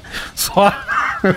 só, só acrescentar isso, né, cara? Assim, são americanos, né? Mas são todos descendentes de filipinos e tal, né? Hell-bent on dismantling the system that they've been forced in for far too long. Em 2016, cara, eles lançaram The Evil Divide, né? Que é outra porrada na orelha aí. É, enfim, não vou ficar comentando de sempre que é riff, metal, porrada. Recomendo fortemente aqui que se escute esse álbum. É, é aquilo que a gente falou desde a, da, do cast do Big Four, aquele resgate, né? Do, do- Aham. do, thrash metal moleque. Então. Do trash metal dos anos é, 80. é, inclusive, eles estão pesados, tão pesados o que eles não eram tanto no começo. Eles tinham seu peso e tal. É engraçado que, tipo, é, é uma banda que passou aí por um sufoco também, um, um acidente de, de ônibus aí parecido com o que levou o Cliff Burton. E meio que abalou a banda, né? Aquela coisa toda, né? Os, os caras eram muito moleque e tal. No entanto, que eles pararam. É, tem assim um, um hiato. É, de 1990, eles só voltaram a gravar em 2004. Conteúdo Nossa. novo, cara. Então, tipo, foi uma parada meio que abalou. Beleza, mas de- Abalou depois. mesmo. É, depois do The Art of Dying, que é esse álbum que lança em 2004, aí, cara, meu, é aquela história. Entre 3 e 4 anos eles estão lançando um álbum novo, né? O último é esse The Evil Divide, capa sensacional. É simples, mas é sensacional a capa, né? Sim, bem foda, e, bem foda. E é isso aí, confira. Menção honrosa aqui pro, pra esse mês. Não podemos esquecer que em maio teve Eric Clapton. Cara, que disco bonito. Assim, Eric Clapton há muito tempo ele largou o, o- o- aquele pop rock que ele fazia, né? Pra abraçar Lilac, o blues de vez. É, fazer o Lilas da vida. Desde o Unplugged, né? Desde que ele fez o Unplugged da MTV, que ele fez versões de, de, de blusão, assim, do- das músicas dele, resgatou uns blues antigos, é. O cara abraçou o blu- a bluseira de vez e não largou mais. E o I Still Do é exatamente isso, cara. É o Eric Clapton fazendo blusão. ever go down on a Mobile Casey line. Tá no nome do disco, né? Ó, que é Still Do. Eu ainda faço. É Still Do, exatamente. Eu ainda faço, cara. E é isso. Assim, há muito tempo que ele diz que parou de fazer turnê, né? Tá fazendo cada vez menos show. Inclusive tá com um problema na- na- nas mãos, né? Já daqui a pouco vai se aposentar aí. Prevejo aí uma aposentadoria da guitarra definitiva. Mas é aquilo. Enquanto, tive, enquanto ainda tiver a mão pra tocar, eu ainda faço. E, cara, que coisa linda que é esse disco. Que é, é- é, assim, um discão de blusão autoral do Eric Clapton que te deixa, assim, parece que ainda tá lá nos anos 40, sabe? Parece aqueles bluseiros que fica tocando na beira do, do Mississippi. É incrível como em pleno ano de 2016 tem gente que faz um som, assim, te faz viajar no tempo desse jeito e te leva pra, uma, pra um cenário tão específico, tão pitoresco como era o blues início, sabe? É, ali na fonte do Mississippi. Tem coisa que você sente lindo. que é meio do, do Cream ainda, meio de influência do, nesse álbum? Ah, total, né, cara? Mas o Cream. é, Até do Ed Birds você sente coisa assim, porque as duas bandas eram calcadas no blues, né, cara? Toda, toda a Inglaterra naquela época dos anos 60 tava fazendo rock calcado no blues americano. né?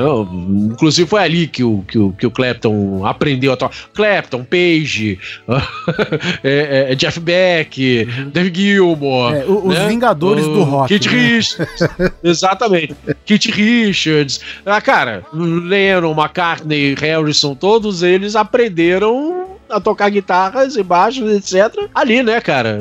Ouvindo o- os bluseiros do, do- da beira do Mississippi. Verdade. Pô, esse álbum, vou, vou deixar aqui pra ouvir, porque eu acabei pulando. Esse mês de maio eu dei uma pulada nele, eu ouvi quase. Ah, ouvi cara, pouca coisa. Vamos convir que na época da internet é difícil a gente acompanhar tudo também, né, meu? Tudo, é, porque é coisa pra cacete. Também, É coisa também pra teve um caralho, do né? Lacuna Coil também, né? Que saiu nesse, nesse Tem. mês também. Tem um Lacuna Coil também que, que saiu. E eu não ouvi, não tenho nem ideia como tá. né? Eu também não tenho nem ideia como tá. Mas eu vou, vou deixar uma menção honrosa, que eu ouvi um álbum de um projeto que tava meio parado aí por um tempo, que é um projeto chamado The, The Jerry Jam. Vocês conhecem isso? Não. Não. Na realidade, isso daí é um projeto que há muito tempo atrás eu descobri porque o baixista do Dream Theater tinha gravado o primeiro álbum desse cara. E eu conheci o projeto através dele. Eu tava muito tempo sem ouvir. E eu descobri que esse ano ele lançou um álbum. E eu ouvi e tá legal. tá- É uma menção honrosa, assim. Eu, eu não sei nem diferenciar o que, que é estilo disso. Deixa até dar algum lugar, porque,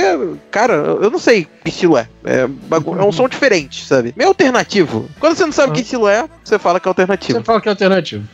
Exatamente. Mas é um álbum que E se tiver eu cara de. Starbucks, você diz que é indie. É o indie alternativo e tem um pouco de prog, até porque tem uns baixos maneiros e tal. O Miyank tocando baixo. Eu não sei se ele tocou baixo nesse último CD, mas nos, nos dois primeiros que eu ouvi, no, no primeiro e no segundo, ele tocou baixo também. Então, eu aconselho vocês a ouvirem, que eles estavam desde 2011 sem lançar um álbum. E curtir, tá um som diferentinho, maneiro. Ah, tá, tá dica, eu vou, vou correr atrás. O nome do álbum é. É Profit. Uma última menção honrosa aqui a maio, disco novo do Grand Magus, puta banda de stoner rock, pra mim, o melhor disco da carreira deles, que foi o que saiu agora em 2016, chama-se Sword Songs.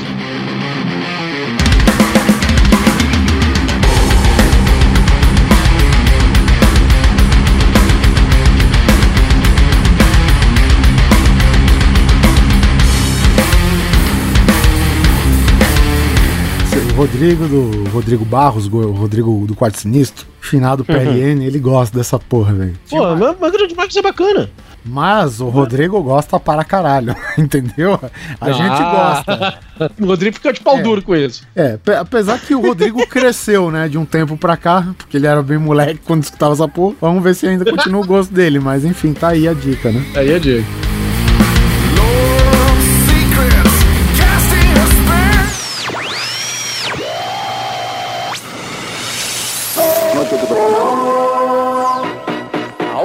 No compre sin visitar Emporio.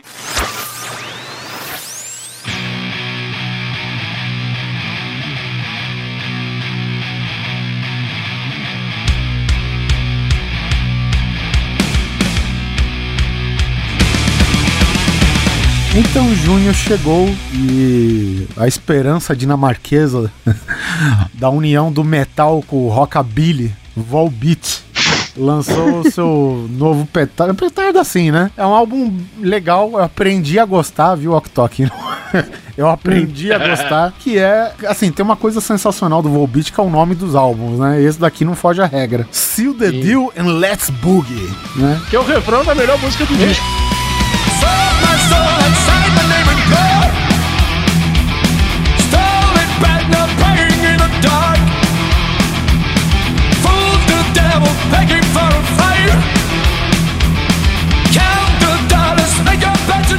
Na verdade, assim, eu achei que, tá certo, esse daqui não é o melhor álbum do Volbeat, cara, mas ele carrega as melhores músicas do Volbeat nesse álbum, cara. Então, a faixa título, né, que é a Seal the Deal, que é uma pancada. Ah, diga-se passagem, né? A gente falou, acho que até no, no cast lá de Big Four, o ex-guitarrista do Anthrax veio pra cá, né? Sim, o Rob Cadiano, né? Desde o álbum passado que ele entrou, a banda tem solos, né?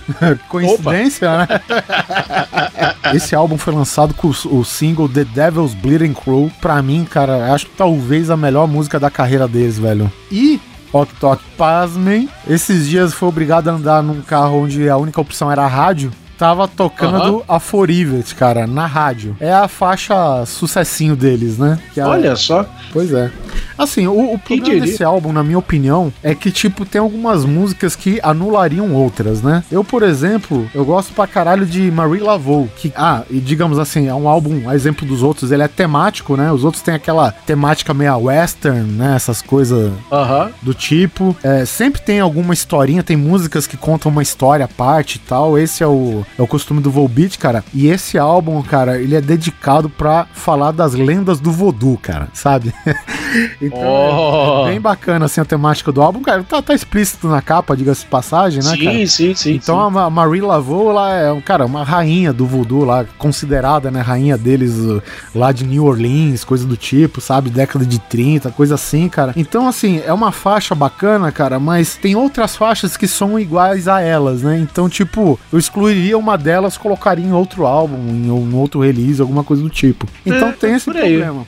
Agora, que nem eu falei, tem a The Devil's Bleeding Crow, pode ver aí o clipe Que é do caralho. YouTube, que é do caralho. Tem a faixa título, que é a Seal the Deal, que é a mais pesada do álbum, se eu não me engano. Que é foda. E fecha o álbum com a The Lowest Crossroad, também é... Que é muito boa também. Que é boa pra caralho, né? Aqui conta a, lei- a lenda do Barão Samedi. Ah, o Balanço Medir. É, então. Então todas essas, essas entidades e devotos aí do voodoo, cara, tá meio que espalhada nas faixas, cara. Pô, cara, tem uma música sensacional que é meio baladinha. É, ele conta a história da última vítima do Jack Stripador, cara, sabe? Nossa. É sempre Olha assim, aí. que é a Mary Jane Kelly, sabe? Não, não é bem uma Sim, história, sim, mas é sim. uma música em homenagem a ela e tal, né? Então, a ti- essas tiradas do Volbeat, cara, é sempre nota 10, né? Mas é uma crítica geral a esse álbum que ele é meio chicletento, né? Meio grudento, assim. Ele, ele foi composto justamente pra pegar a galera, né, com aqueles versos repetitivos que gruda na cabeça e você não consegue tirar. Sim. E muita gente também tá reclamando da, da pós-produção. Não que ela esteja ruim, mas o,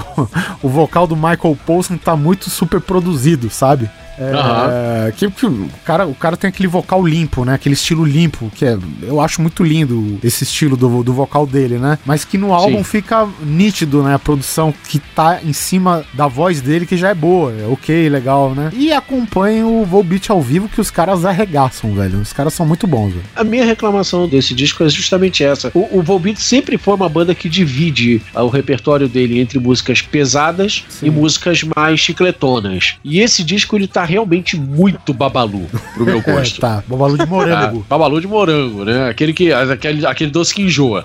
É, coisa que nos outros discos são mais. Esses dois lados são mais bem dosados. Aham. né? Nesse disco eu acho que eles perderam a mão É, nesse o- sentido. os dois últimos, eu acho, viu, Ok? Porque É, os dois o últimos. Outro lá que é o Outlaw Gentleman e Shady Ladies, né? Aham. Cara, ele tem o mesmo problema. Ele tem faixas que são pesadíssimas, assim, sabe, cara? E tem outras faixas, cara, porra, Cape of Our Hero. Cara, que baladinha chata, mano, tá ligado?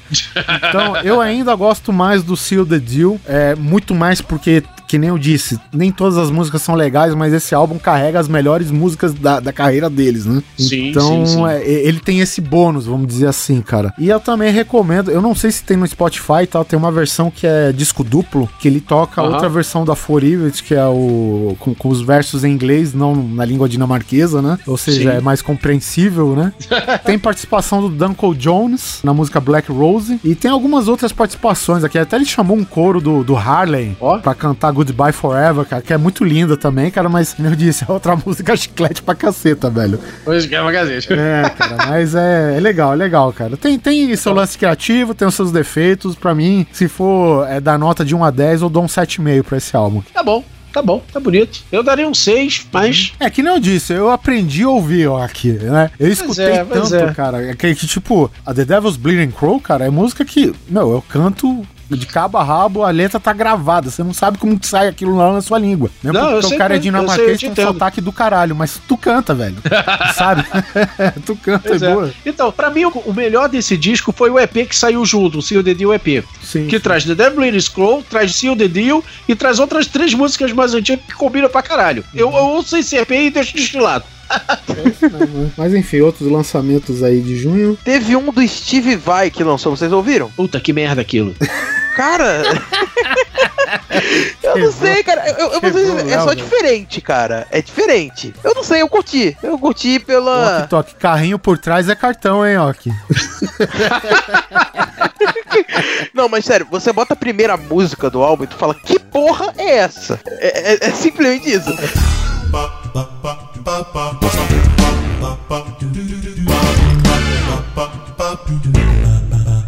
Você não entende chega o a que, que última tá música do álbum acontecendo. e estou perguntando que porra é essa. Não, cara, eu gostei. Tem algumas músicas legais, cara. Tem outras que são interessantes, são diferentes, coisas que eu nunca vi o, o, o Steve Vai fazendo. sim. Com é muito certeza, louco. É totalmente, totalmente fora do padrão Steve Vai, do, do, do que o Steve Vai costuma fazer, né? É, Sim. experiência foda do tipo, ok, vou, vou, vou tentar fazer uma coisa meio Frank Zappa. Sim. E... Não, mas eu curti, cara. Eu vou ser sincero. Eu, eu achei que tem momentos legais. É, é um pouco repetitivo, infelizmente. Mas eu curti. Eu curti. Só que aquele negócio, se você tá acostumado com os álbuns antigos do, do, do Steve Vai, então. Se você espera o novo Fashion Weapon, não, não, esquece. Não, não vai ser. Não vai ser. É outra Exato. coisa. É outra vibe. Exatamente. A primeira música já dá uma. Cara, a primeira música, quando eu ouvi, me assustei, cara. Falei, peraí, o que que é isso? O que que é isso? tipo, uh, tem um meio, bagulho meio progressivo. Tá progressivo pra cacete esse álbum, por sinal. Não, aquilo é, é- é puro, assim, quero fazer igual John Zorn, né? Sim, prog experimental, né? É, experimentalzaço, assim, o dia nem, nem é tão progressivo, o dia é uma vanguarda ali, quase, né? Sim. Ah, é, Mas, quase não, tá. aquilo é uma vanguarda, é um dia, é o Steve Vai tentando fazer a vanguarda. Mas tá um álbum interessante. Indico que vocês escutem. Se. Se. Tem sem preconceito, ouvir. né? É, é, eu achei, eu gostei, eu gostei. Não achei o álbum excepcional, mas foi um álbum legal. É, na sequência, vocês ouçam o Lulo, do, do Metallica. com- Mantenham as armas fora de casa, pelo amor de Deus, hein? Cara, em junho tem três álbuns aqui que merecem ser, ser falados, para o bem ou para o mal. Ah, um deles é o EPzinho do Misfits. Uhul! Misfits! Misfits é sempre bom. Noção do Friday the Third, um EP só com músicas é, é, inspiradas em clássicos do terror. Trash né? como Como Sexta-feira 13, Massacre da Serra Elétrica e afins. Cara, assim, não é com Daisy, infelizmente. Quando, quando eles anunciaram que o Misfits original estaria de volta, né? Com Daisy nos vocais, dá, pra fazer show lá. Jerry Only, o caralho. O Jerry Only, etc. Bom, O Jerry, o Jerry é, é quem leva o, o, o, o Misfits hoje, né? Até hoje, é. Até hoje. E aí, quando anunciaram isso aqui, puta que pariu, o primeiro disco já com Daisy no vocal. Não, ainda não, calma. Ainda é com o Jerry Only. Tem aquele rockabilly horror, né? Que os Misfits fazem tão bem. Que é divertido, é divertido. Não é. Tá longe de ser o melhor disco dos Misfits, mas é, é divertido. Vale a pena ouvir, é bacana, tá aí a, a dica, né? Outro disco badaladíssimo pra caramba que pra mim me deixou. Assim, eu tive que aprender, assim como você aprendeu a ouvir o Volbeat, eu tive que aprender a ouvir esse disco pra entender o que, que eles estavam falando, que é o novo do Red Hot Chili Peppers, que saiu agora em junho também, o, o The Getaway. That's right, you're right. We will do our thing tonight, alright.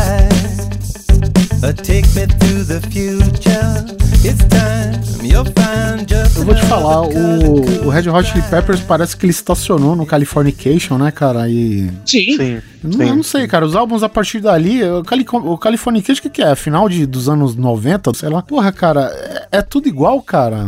É, o Ok Tok tinha uma expressão muito, muito legal no, no podcast dele, que era a música pra correr pelado. Isso. E o Red Hot Chili Peppers, antes do Californication, ele tinha as músicas assim, né, cara?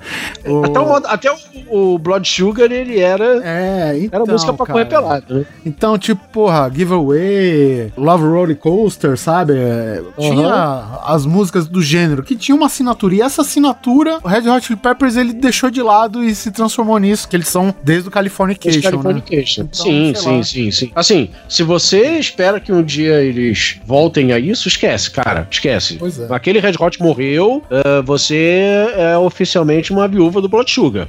Não, Isso. não acontece. Exato. Não Sugar adianta, não- Magic, é isso aí. Exatamente. Não adianta, eles não vão voltar a fazer, a compor aquele tipo de coisa. Cara, não a rola. segunda música desse álbum, acho que é Dark, né? Necessities é o nome da música.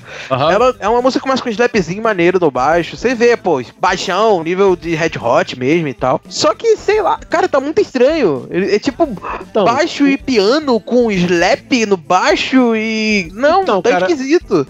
Tá, o, o- o lance desse disco é que o, nesse disco o Red Hot tá jogando na retranca. Eles puxaram o freio total, estão fazendo músicas assim, se- segura, puxa o freio de mão, sabe? Assim do tipo, eles querem, você sente que eles querem acelerar, mas estão puxando o freio de mão. Segura o funk, exatamente. né? Segura o funk. Exatamente. Segura cara. o funk, exatamente. E, e vamos tentar fazer, até mesmo a- a- as músicas pós-Californication, que eles fazem, tem músicas até bastante agitadas, bastante é, é, animadas, etc.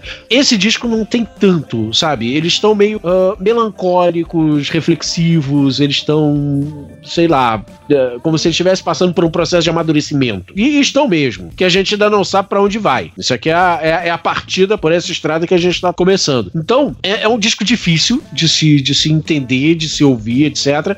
Mas depois que você consegue entender que eles estão passando, passando por uma, um processo, esse disco começa a ficar interessante. Não vou dizer que tá longe de ser o melhor, tá longe de ser expressivo. É aquele tipo, tipo de disco deles que vai ficar pegando poeira na, na prateleira. Você não vai. Você chegou a ouvir o anterior dele? Porque eu, eu não Sim. ouvi esse I Will You. Eu não cheguei a ouvir. Que É. eu adoro o I'm With You. Todo mundo meteu malho nele, mas eu adoro o I'm With You. Ele tem um, um- tem um trabalho de harmonia do caralho. Assim, o guitarrista novo, né, que entrou no You, ele trouxe um- uma identidade de guitarra pra banda muito interessante. Bom, mas até aí eu sou suspeito porque eu acho o Frucente um merda. Né?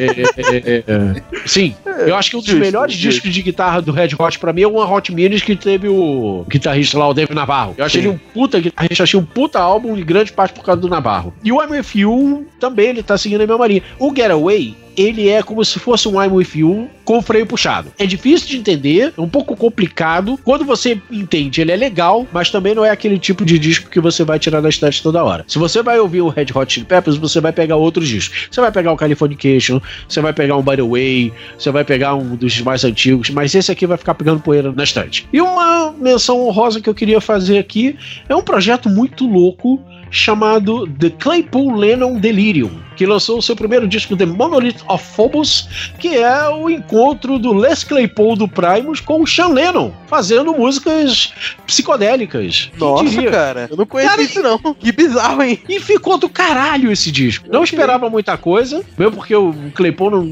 não tá me agradando tanto nos últimos trabalhos dele. E, cara, que coisa bonita que ficou. Imagina aquela psicodelia do Yellow Submarine, do Sgt. Peppers, com aquele baixo psicodélico do Primus. Caraca, cara. Eu tô botando aqui pra ouvir, cara. Que loucura. Tô Vale a vou pena. deixar até salvo aqui pra ouvir. Se os ouvintes não conhecem, o Léo aí, ele é especialista em baixaria, né? É, especialista não, mas eu manjo um pouquinho, sabe? Então, pô, o Les Claypool, eu tava um bom tempo sem ouvir nada dele, sabe? Pois é. Então, porra, fiquei, fiquei- não sabia desse projeto, fiquei curioso. Vale a pena. Ó, cara, só pra encerrar esse mês, foi no Rock in Rio, tem o Magma do Gojira. É, eu, particularmente, não é um estilo muito que me agrade, né, cara? É, a, a- exemplo do que o Oktok falou do Red Hot Chili Peppers, né, que tem um- uma trava. Aham. Gojira, cara, é técnico, é alternativo, aquela coisa. Então, na hora que você acha que a música vai engrenar pra alguma coisa, e aí não, entendeu? Volta pra trás. É tipo o trânsito na marginal. Abre aquele espacinho, você acelera, mas você não passa, entendeu? Então é, é, é mais ou menos isso, né? Então tá aí, o Magma, muita gente gosta do, do Gojira, principalmente desse álbum, cara. Não posso estar sendo injusto pra caralho aqui, mas não sei o Ok se, se você chegou a ouvir. Não, não cheguei a ouvir porque Gojira também não é o tipo de banda que eu, que eu Eu ouço. também não curto muito, o não. Gojira tá quase entrando no, no clima Deftones pra mim, sabe? Nesse negócio. Então tá, tá no Deftones Alert pra mim. E também um álbum que eu não ouvi, mas eu gostaria de citar que foi lançado, que é do Garbage, né, cara? O Strange Little Birds. Aí eu ouvi e não curti. Tá um eletrônico quase dance, sabe? Sim. É, mas eles já estavam descambando pra isso há algum tempo, né? Sim, desde o disco anterior eles já estavam nisso e nesse eles só afundaram mais nesse estilo.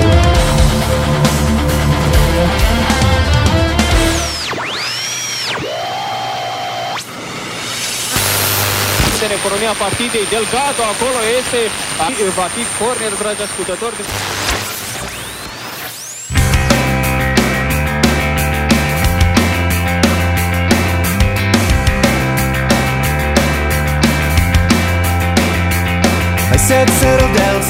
Em junho teve o álbum de, do Blink-182, né? O álbum California deles. E é aquele negócio, Blink-182. Mais do mesmo, não tem muito o que dizer. O que você Os caras ficaram Blink-182? parados anos e quando volta, volta a mesma coisa. Volta a mesma coisa. Tipo, tá legal. Se você curte Blink-182, tu deve curtir isso, sabe? Eu não sou tão fã de Blink, sabe? Eu, eu- até do do estilo e tal, meio punk rock, assim, alternativo.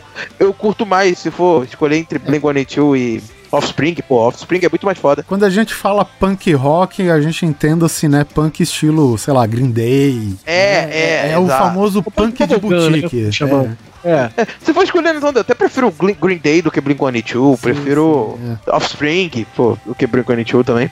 Então, dá um álbum mais do mesmo. É, em, em julho também, cara, tem uma banda, é outra da, daquela leva de new metal que perdurou até hoje. Se eu não me engano, ela começou em 97. Não sei se vocês conhecem, que é o Non Point. There's a way that I could even follow, so just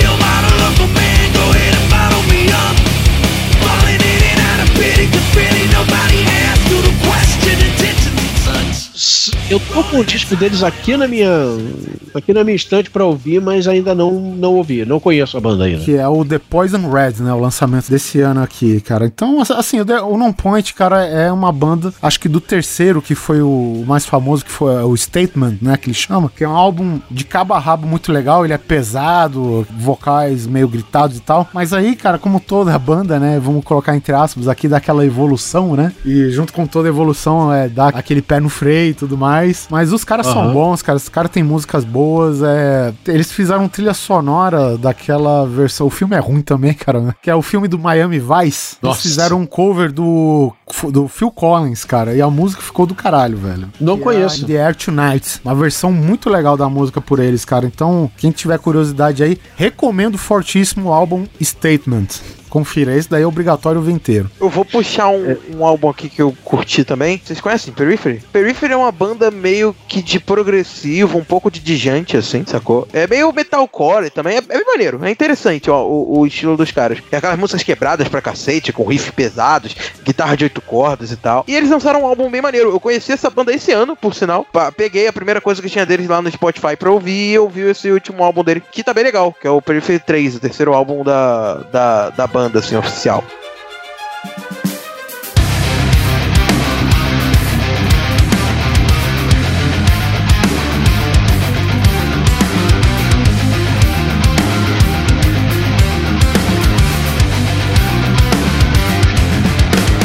Vocês conhecem de gente que é aquele prog cheio de solos impossíveis, quebrado pra cacete, tá ligado? Tipo meio Process onda the de- Hero. Meio na onda de, É, exato, meio na onda de Process the Hero e tal, mas com vocal variando entre o limpo e o gutural meio que metalcore, sacou? Sim. Então, é, melhor, é legal o som dos caras, indico que vocês escutem. Periphery é uma, outra, uma boa banda de prog que surgiu aí no- nos últimos anos, prog metal, né, no caso. Quando você fala Maravilha. que mais ou menos muda o, o- o- Não sei se foi isso que você deu a entender, mas tipo, mudar o- muitas vezes o ritmo na mesma música. Né? Sim, sim, é aqueles riffs pesados pra cacete, sabe, de guitarra, e que fica quebrado toda hora, Sim, sim. tempo fora do tempo, sabe? Riffs Show, show off de absurdos. guitarra, gente. Show off de guitarra. É aquele tempo, em vez de fazer 4x4, o cara faz 22 por 36 avos, raiz quadrada de 3. Sim, cara. Nesse nível. Mas só que não é só guitarra, sabe? É guitarra, baixo, batera, tudo quebra ao mesmo tempo. Mas é um estilo legal. Eu curti o, o álbum, eu, tô- eu era meio fresco pra essas bandas, eu achava que era só fritação, mas ultimamente eu parei pra ouvir e tenho curtindo. Principalmente essa onda do próprio Process of the Hero, né? Hero. É, Aham. Process the Hero. Porra, Lançou um EPzinho também esse ano. Ele lançou também? Lançou um EP, vale a pena. Não, não sabia, não cheguei a ouvir. Que é uma outra banda foda mesmo. pra cacete. Fica aí a menção honrosa. Então, cara, em julho saiu um álbum de uma super banda, né? Juntaram aí a galera do, do At The Drive-In com o Mastodon, com Queens of Stone Age e lançaram uma bandinha chamada Gone is Gone, que lançou seu primeiro EP com quatro, cinco músicas agora em julho e é bem bacana. Pelo amor de Deus, escutem o álbum todo, porque tem gente que escuta a primeira sacada da música e a primeira sacada é, Mastodon, tá ligado? É. Não, muda, gente, muda, continue ouvindo. Muda. muda, muda bastante, muda bastante, inclusive.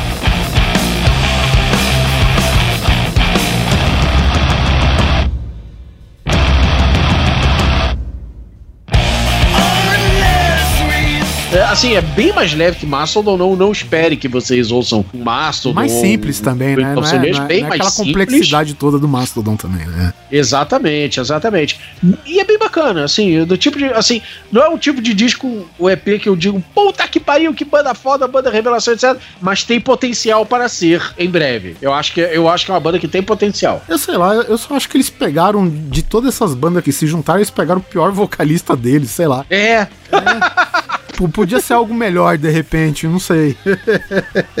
Porque o Mastodon, pô, eu adoro o Mastodon e, e o vocal do Troy Sanders, velho, é se encaixa com aquilo, né, cara? Então, assim, beleza, funciona com o Mastodon, O né? problema é você ouvir o Troy Sanders fora do Mastodon, né? Cantando Sim, sim, fora do sim, Mastodon. É, eu não tenho na- nenhum problema com ele tocando baixo fora do Mastodon, nada disso. Mas o vocal dele me incomoda um pouco, né, cara? Que o vocal dele é, é- é outra coisa, que, que nem eu falei do Deftones, é estilo pra viajar, né? O Mastodon é aquela complexidade que você não, você não vai tirar o sábado ensolarado pra, ah, deixa eu escutar isso. Não, você não escuta. Isso daqui você viaja, esse som, entendeu?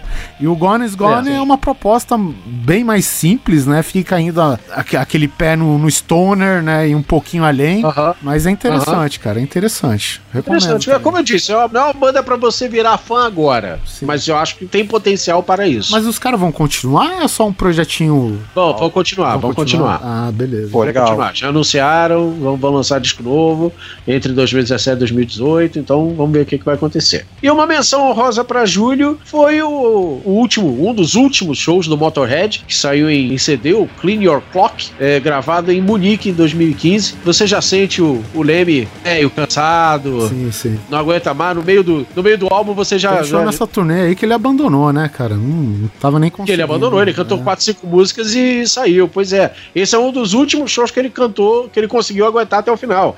Mas você já sente que no meio do show você já sente o cara. Ai meu Deus do céu! Eita porra! Sabe? Sensacional. É, mas é isso, né? Coitado. Já, já, né, sente cara? o, já sente o bicho entregando os pontos ali, É, coitado. O, o, o Leme, né? coitado, ele tinha que ter parado antes, né? E, e tu vê que tem até uma música do Metallica nova, né? Que o clipe é uma homenagem toda pro, pro Leme e tal, muito bonito Aham. e tal. Mas, cara, é isso, né, cara? O Leme passou dos 70, velho. Muita droga, muita metanfetamina com uísque. Cara, não tem Já é como incrível você. ele ter chegado onde chegou, porra. É, então, cara. Eu, eu lembro até hoje, cara, tinha um programa da MTV, da MTV brasileira, eu não lembro o nome do programa, mas os caras faziam cálculo de quanto que determinado é, membro de banda ia durar, é, calculando mais ou menos a, toda a droga que o cara tomou na vida, tá ligado? E, e aí, cara, Nossa. o Keith Richards já tava devendo acho que uns 907 anos, tá ligado? Porque é impressionante, né, cara? Aí. Então tá aí a menção rosa, Clean Your Clock, ao vivo em Munique em 2015, Motorhead, já em fim de carreira, fim de vida, coitado, mas vale a pena ter ver esse É, registro. e, e outro que, e que não se cuide também, o ACDC vai pelo mesmo caminho, né, cara? É, Não, o, o, o Brian Johnson vai voltar, né? Sim, já- é, mas é, vai voltar. Não, ele já ele tá gravando. Ele gravou participação especial no disco aí, não me lembro de quem. Parece que tá dando certo aí aquela parada do, do aparelho Sim, auditivo é, o, lá. o problema dele não era assim, físico no sentido de performance em cima do palco, né? O problema dele era a audição, né? Tá- O que é importante É. pra caralho no mundo da música, ok. Entendemos isso. Mas pra quem faz show, cara, já tá acostumado a cantar sem retorno mas, tudo quanto mas é lugar. tipo, ele e o Angus fisicamente estão muito bem, velho, entendeu? Só Sim, que sim. é, é o seguinte, tipo, já teve essa saída do, do Brian Johnson, entendeu? O, baterista e o outro guitarrista não tá aquela coisa, sabe, firme que eu tô sentindo assim. Então, Não, não. Esse disco já tá cambaleando há um bom tempo. é, O baixista já, já saiu, já se aposentou. sim, sim. O baterista tá, se fudeu, no- se meteu com droga, com roubo e o caralho a quatro tá na, na- na prisão. Né? Nossa. O, o Malcolm, coitado, ficou demente de vez e Ah, né, é foi aposentado. falar, É. É, o Malcolm. Então é isso, cara. Sabe-se lá o que, que vai acontecer Mas com a banda. endoidou mesmo e não teve jeito. Doidou mesmo não teve jeito. Clinicamente diagnosticado com demência. Isso. é. Caraca. Eu tinha ouvido falar, mas desde então sei que foi diagnosticado com demência e depois não ouvi falar Não, mais nada. eu vi uma entrevista do Angus, ele falando que foi visitar o Malcolm e, assim, não reconheceu o irmão. Caralho. Já, já nesse nível, sabe? Do tipo, daqui a pouco vai, vai, vai começar a babar e não vai conseguir comer. Complicado. Cara, olha só. Será que se você não dá um- uma guitarra na mão não cura? Olha o Ozzy, velho. Aí tu põe o cara em cima do palco, velho, é outra coisa, cara. Como curar doença, é só botar a guitarra na mão, né? Não, mas sério Podia mesmo. ser assim com o Jeff Becker, né, cara?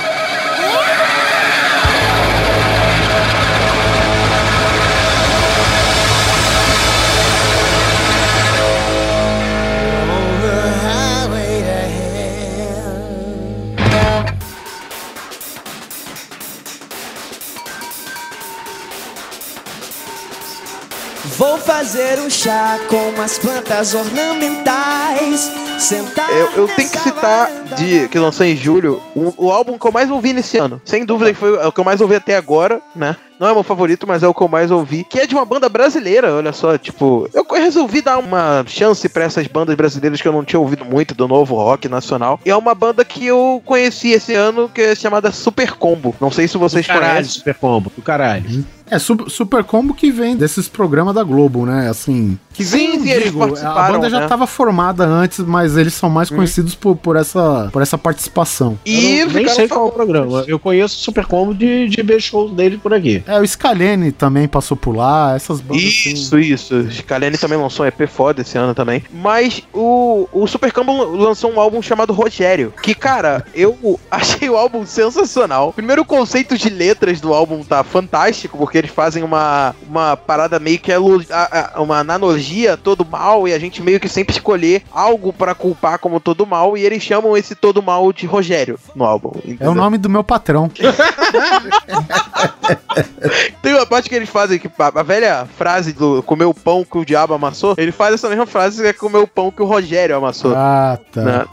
Genial. Ele faz algumas ana- analogias assim com o nome Rogério. É bem legal, as letras do álbum são bem, É um bem bom interessantes. conceito, é um bom assim. conceito. Gostei. É um bom conceito, sim. Cara, além do instrumental da banda ser uma coisa fantástica. Tipo assim, as, as linhas de batera são. Eles fazem umas quebradas de batera muito boas. O tio, a guitarra e os samplers que eles usam no teclado e tal. É bem, bem diferentão. A baixista da banda, a mulher faz umas linhas incríveis e tal. E, cara, Valeu. esse álbum tem canções que se repetiram durante toda essa metade do, do meu ano, sabe? Tipo, foi um dos álbuns que eu mais ouvi. Foi o álbum desse ano que eu mais ouvi, sem, sem dúvidas até agora. Se for parar pra ouvir alguma música desse álbum que eu, eu indico pra vocês ouvirem, eu vou deixar duas. Que é a música Bonsai e que, que teve. E tem uma música que tem a participação do vocalista do Oficina G3, que é o Mauro Henrique, que é um maluco que canta para cacete, se vocês não conhecem. E que é a Monstros também. E também tem uma música que tem participação de um cara do Titãs. Ah, do, do Sérgio Melo ou Sérgio Brito? Sérgio Brito, que a música é Eutanásia, são esses que eu indico. Tá, tá cheio de participação esse, esse álbum, sabe? Tem o cara do, do Fres, no Lucas Silveira, tem o cara do próprio Scalene também, tem a mulher do For From Alaska numa música. Todo mundo tá participando desse álbum aí. O álbum É, cheio de participações e cheio de músicas fantásticas. Aliás, o, o Brasil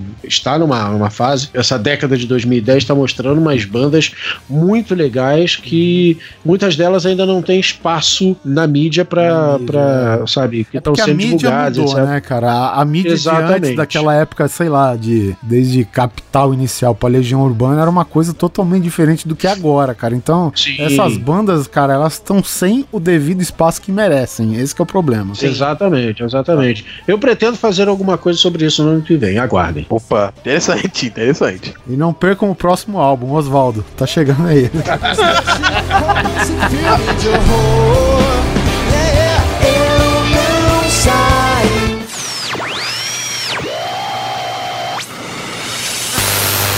În economia partidei Delgado, acolo este, va fi corner, dragi ascultători.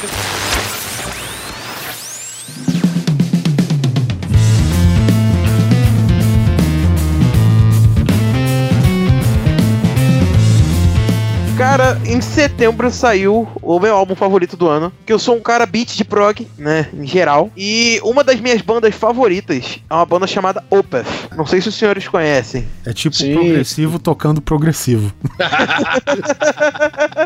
E cara, Opeth era uma banda que era meio que de progressivo death metal antigamente, né? É os primeiros. E os primeiros, era bem, era bem- muito menos prog, muito mais death, sabe? Mas conforme eles foram crescendo, né, evoluindo, digamos assim, eles foram pegando cada vez pro prog, mas não pro prog fritação, que a gente tem costume de ver, né? Que é essas solos bizarros. Não, eles estão passando mais pro lado do prog rock, né? Acho que há uns dois anos atrás, eles, lançaram um álbum que eles cantavam sempre música variando entre vocal limpo e gutural, que é a voz do, do Michael Kefield, que é um cara genial, acho cara, esse cara é fantástico. A voz dele, ele fazia uma voz mais limpa e ao mesmo tempo fazia gutural, que foi o último álbum que eles faziam, que era o Watershed de 2008. Mas depois eles lançaram o Heritage fazendo um som totalmente experimental, prog, setentista, bizarro, tirando todo o peso que a banda tinha e tal. E muita gente ficou puta com isso. Falou, caralho, que ridículo, não quero mais ouvir, vocês deixaram de ser de ser o Opeth que era, sacou? E muita gente ficou bolado. Só que eu, como sou um cara bem fã de prog, eu curti pra caralho. O Heritage até é um pouquinho que não, ele é um álbum mais fraquinho, né, depois desses novos. Mas o anterior, o, o que veio depois dele, que é o Pericommunion de 2014, tá fantástico, tá incrível. Eles puxaram aquele prog to totalmente setentista,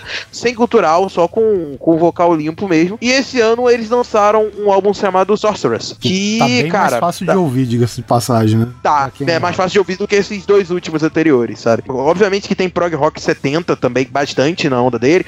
O Michael Kefield ele é muito fã de Camel, então tu meio que consegue sentir as influências dele de Camel, em questão de improvisos e solos e tudo mais. É, mas esse álbum eles tá estão usando guitarra de sete cordas e até, até a primeira música, se não me engano, é guitarra de sete cordas com a, a sétima corda afinada um tom abaixo, drop, drop lá, né, no caso. E, cara, tá pesado pra caramba. Eles estão mantendo aquele som 70, mas com um peso que o Opeth tinha antigamente. Então muita gente tá voltando a curtir, né? Mas tem gente que tá sentindo falta do dos guturais. Pra mim, cara, não. Pra mim o álbum tá fenomenal. Tu passa por vários estilos diferentes durante o álbum e tu vê que cada música o Michael quis mostrar uma parada diferente, sabe? Quis trazer uma influência diferente e a própria música que dá o nome ao álbum é incrível. Tem uma música que se chama Will of the Wisp, que é sensacional. E cara, ouçam esse álbum que é o melhor álbum do ano pra mim. Eu também sou beat de prog, então não tem muito o que falar. É, sou muito beat de prog, cara.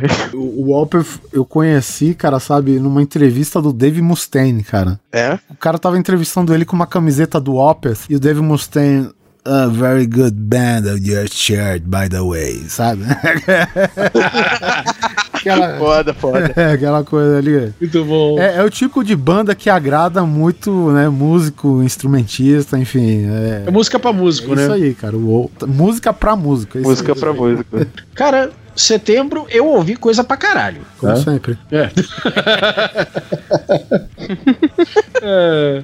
Vou começar aqui falando de Airborne. Que saudade que eu tava de Airborne. Eu também, que eu chamo também carinhosamente de filhote de ACDC, que lançou o seu Breaking Out a Hell. Se você tá com saudade do ACDC antigo, tá? Antes desse disco novo, vai ouvir Airborne que você vai ficar feliz pra caralho. Porque Airborne é ACDC mais jovem. Não, mas pera aí, é o antigo quanto, né? Porque tem, tipo. Até o Black Ice, vai. Do Black Ice pra trás, tá com saudade daquele, daquele CDC? Cara, vem ouvir, vem ouvir Airborne. É que, aliás, tem uma pegada até mais forte do que, do que o próprio CDC, cara. Mais acelerado, mais, mais sangue nos olhos, sabe? Mais cheirando na cocaína. Airborne é isso, Airborne é o CDC cheirar na cocaína. É, e esse é o quarto álbum dos caras, não fazendo exatamente a mesma coisa que eles sempre fizeram. Olha, do caralho. Você vai se divertir pra cacete. Outra banda que também está numa fase excelente, na minha opinião, é o Pixies, né? Desde que voltou, eles estão fazendo discos, EPs, na verdade, fantásticos. E eles lançaram o Head Carrier, agora em 2016 também, em setembro. Que, pra quem curte o, o, o Pixies desde, desde seus primeiros discos, você vai ficar impressionado. O, o disco anterior a esse, que eu já esqueci o nome, vale muito a pena. Ele é. Ele tem um peso, sabe? Ele tem um, um- um corpo assim, mais, mais pesado. Claro, não estamos falando de metálica, né? vamos, vamos botar uma coisa relativa Salve aqui, as né? Devidas Pixies- proporções, né? salva as devidas proporções, né? O, o, o Red Carrier tá tão pesado quanto o disco anterior. Olha, vale muito a pena, tá, tá me surpreendendo. E já que a gente tava falando de thrash metal, galera que voltou, etc., quem voltou para mais um disco foi o Acid Drinkers. Puta, que, que banda do caralho, cara. Acid Drinkers é bom pra cacete, que- entrando com seu Peep Show. Cara, e eles ficaram sérios, cara. Os últimos discos deles são mais, mais, mais sérios. Eles começaram com uma banda zoeira. É, é, eles lembram muito o Anthrax. Sabe? É, o Anthrax. Principalmente na parte da via- zoeira. Quem via as fotos do Anthrax das antigas, né, cara? Caralho. Bonezinha, bermudinha com estampa de coração e o caralho. É. é, é isso. Era, era muita zoação, cara. E o Acid Drinkers começou no mesma pegada, mas, assim, os últimos discos deles estão mais sérios e estão muito fodas. E o Pip Show segue a, segue a linha. Se você não conhece Acid Drinkers, tá aí a, mais a dica. E falando ainda de som pesado, Suicidal Tendencies, cara, uma das minhas bandas do coração, lançando mais um disco, World Gone Mad.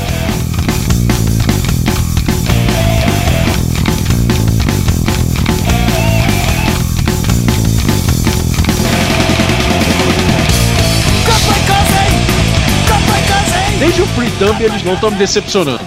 Aí, Olha. Mike Muir e companhia. Mike Moira e companhia, sabe-se lá quem é que tá na formação atual. Ah, não. Aí. Aí, velho. Aí, Puta. aí é pedir demais. Sim, né? é, é Mike Muir e mais seja- quatro. É.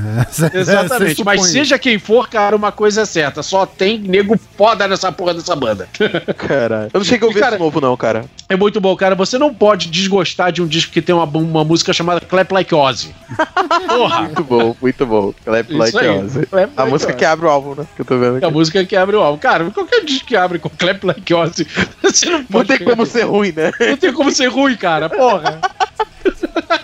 É, cara, a gente tem que bom. lembrar que, pra quem não conhece muito Soulcidal Tendencies, né, já por muito tempo o, o baixista agora do Metallica, né, foi, foi membro Começou do- lá, né? É, começou lá. É esse daí, o Robert Trujillo. Robert Trujillo se rebelou no antológico Light Camera Revolution. Isso. Do Suicidal Tennis, que puta que pariu, você ouve aquele baixo, você fica, é, de onde veio este puto? né? Não, o, o Robert Trujillo, ele disse, né, cara, que um dia ele, ele sonhava de tocar com lendas, né, ele tocou com Soulcidal pro Ozzy e agora pro Metallica, né, então acho que o sonho tá, tá feito, né. Porra, agora ele é lenda, né? É, exa- exatamente, cara. E a gente lembra também o lendário Rock George, né, cara? Esse fazia diferença no Soulcidal Tendencies, né, cara? Rock George, Rock George hoje tá no Fishbone, cara. O Fishbone, cara, tem um álbum que eu gosto, mas, as, tipo, em geral ele é ska, né? É, ele é um ska, ele é um muito louco. É, bom, enfim, tem o Rock George agora, né? Então, Tem o Rock George, cara, sério. Fishbone é um muito louco. Ouça o Give a Monkey Brain, cara. exatamente, é. Tem um, tem um nome gigantesco, eu só me lembro desse começo do nome. Give a Monkey Brain, blá blá blá, rarará, não sei o que, centro do universo. É isso aí. Ou- Ouve esse disco que você vai, vai, vai entender que é, Fishbone é muito mais do que ska. tá certo. E algumas menções honrosas aqui pra setembro, já que a gente estava falando de velharia, tem umas duas velharias importantes aqui que lançaram, cara. Neguinho desenterrou dois shows antológicos e lançou em, em CD esse ano, que foram um show do Jimi Hendrix é, no Fillmore East, na época do Band of Gypsies, quando ele terminou com o Experience e formou uma nova banda, né, com mais groove, mais soul, botando metais e os Cambau 4, é, que era o Band of Gypsies, e não chegou a lançar nenhum disco de estúdio, porque ele morreu antes. Teve um disco chamado The Band of Gypsies, que foi um, um ao vivo mostrando essa banda, e agora desenterraram esse outro que eles fizeram chamado Machine Gun. Vale a pena. Jimi Hendrix, assim, totalmente diferente daquele Hey Joe e Purple Haze, etc., que todo mundo tá cansado de ouvir. Uma cara bem diferente aí de, de, de Hendrix. Vale a pena conferir esse lance. E o outro show antigo também é o antológico clássico do show dos Beatles no Hollywood Bowl. A sua primeira apresentação nos Estados Unidos, os caras conseguiram a façanha de limpar o som daquela porra, porque estava inaudível ouvir aquele show, e conseguiram finalmente lançar esse, esse show do- dos Beatles em CD.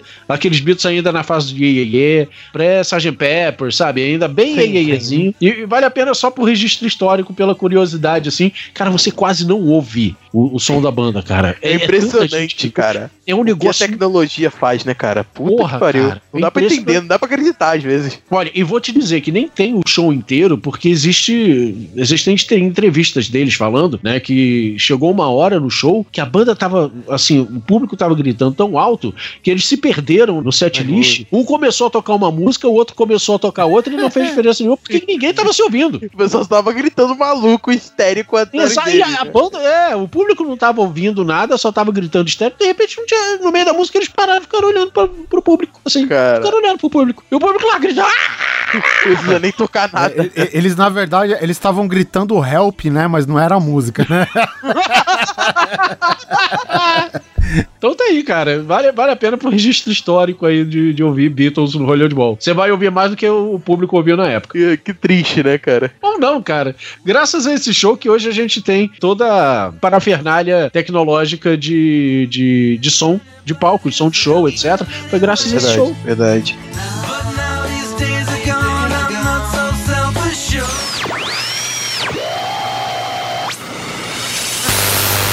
în economia partidei Delgado, acolo este va fi corner, dragi ascultători.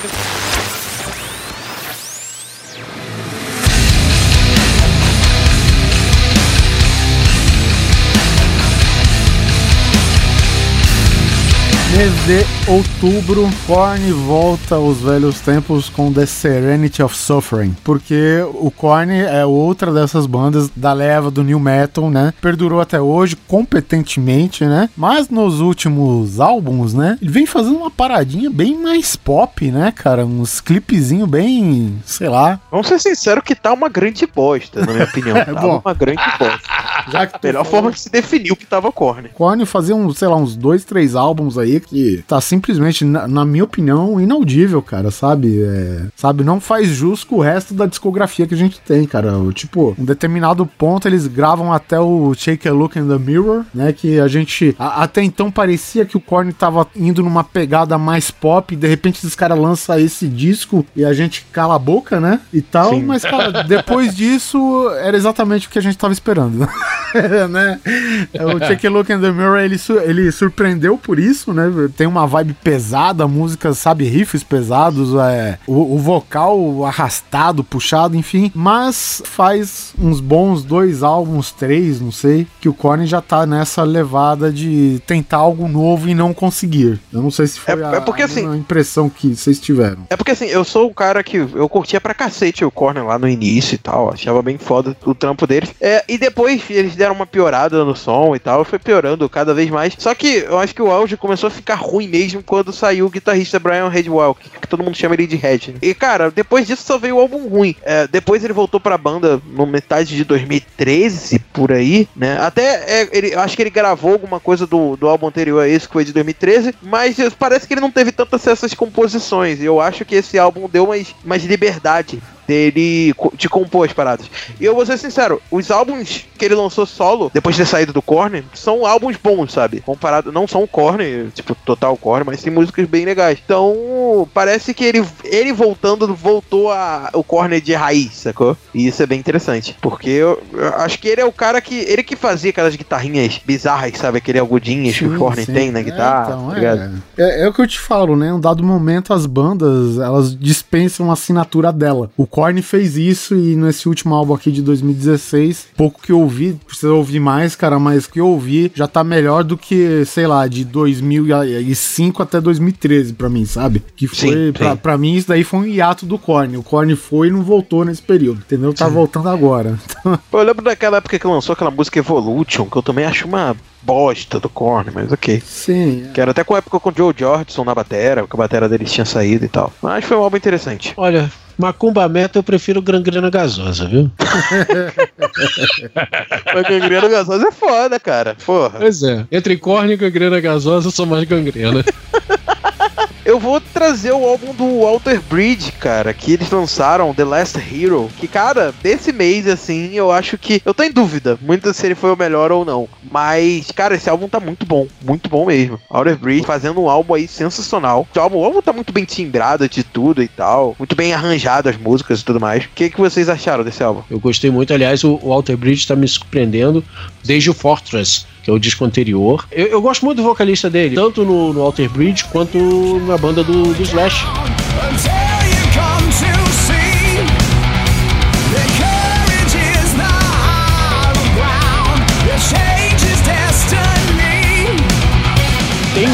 Timbre de voz bem interessante, mu- até um sotaque. Ah, é o Mi- Miles Kennedy, eu acho que é o nome dele. Miles Kennedy, é verdade. Ele canta pra cacete. Tem a música do Slash que tá muito boa aí, que, que ele lançou ultimamente. Não esqueci o nome da música, mas tá. Que ele canta pra caralho. né? É, é incrível pensar que o Walter Bridge nasceu das cinzas do Creed, né? Sim. É, tudo que o Creed podia ser e não foi.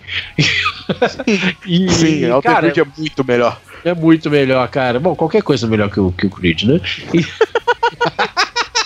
O cara gosta É. de Creed. Cara, quem gosta de Creed? Ah, que isso, tirando, pô, é as menininhas, tirando as menininhas de 12 anos da, da, da época. É legal aquela música We Far More Open, pô. Uma, uma, uma música pra levantar isqueiro no show e tal. Divertido, pô. Vocalista gosta bastante. Não, cara, nem o vocalista gosta do, do, do- coisa. Tanto que ele agora tá no Art of Dying. É triste. Mas, cara, esse álbum Art of tá Dying, não. Art of Anarchy, desculpa. Bom, mas voltando ao Walter Bridge, cara, é um puta disco que ele tá realmente bem, bem, bem produzido. Tem umas composições bem fortes. Bem legal, assim, tá. Pra mim, ele é uma continuação do Fortress, praticamente. E também é um puta disco. Verdade, os dois estão no mesmo nível, né, cara? Mesmo nível. E tá pesado, né, cara? Eles estão com um peso que no, no- nos primeiros álbuns deles tu não via tanto, assim. E tá Bem, foda. bem por aí. Em outubro lançou outra banda que eu gosto bastante das antigas aí. Aquele mesmo papinho de sempre, é velho, vo- voltou não, sempre ficou nessa, né? Que é Aham. o Testament com Brotherhood of Snake. Puta que pariu. Pariu, puta que pariu. Basicamente, cara, é uma banda de trash com, com Satriani. Porque o que toca esta figura do Skolnick, cara, que, que assim, ele ficou. Aquele período que o Testament virou death metal, que na verdade foi aquele álbum o Demonic, né? Pra mim foi um lixo aquilo lá. Depois teve um outro álbum que até entrou o Dave Lombardo, né? Que era o, o Ace Slayer. Mas, cara, desde que eles voltaram com essa vibe do Testamento Antigo naquele álbum The Gathering, cara, só vem crescendo a porrada e, e a qualidade da música, das composições, cara, sabe? E aqui eu gostei demais, principalmente no que toca a parte do Alex Skolnick. Músicas como Stronghold e Neptune's Spear tem solos fantásticos aqui, fora né, os riffs de trash, né?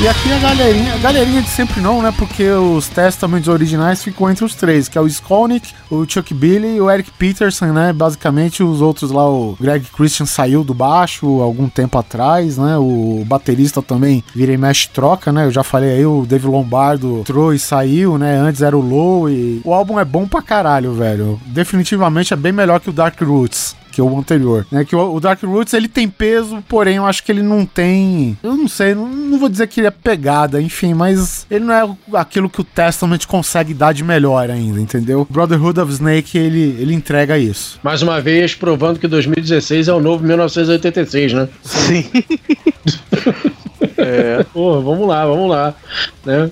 Cara, em, em outubro teve o, o novo do Green Day, que foi uma decepção, o Revolution Radio. Os caras tentaram fazer um novo American Idiot e tudo que eles conseguiram foi um 21 Century Breakdown, que é uma merda. Nós tivemos Kings of Leon, né? O, of- o disco novo do Kings of Leon tá sendo muito elogiado, o tal do Waltz. É muito legal, é muito bem produzido. Eu acho até um pouco bem produzido demais, sabe? É o mesmo problema do Falta um Volbeat. pouco de sujo, né? Falta, eh, falta, falta um pouco de sujeira, um pouco da sujeira do primeiro disco, sabe? Sim. Perdeu um pouco a característica do som deles, daquele som do primeiro disco, em função de um, de um som, de uma sonoridade mais radio-friendly, né? Como já, já foi dito aqui, é para poder tocar em rádio, para poder agradar gregos e troianos, etc.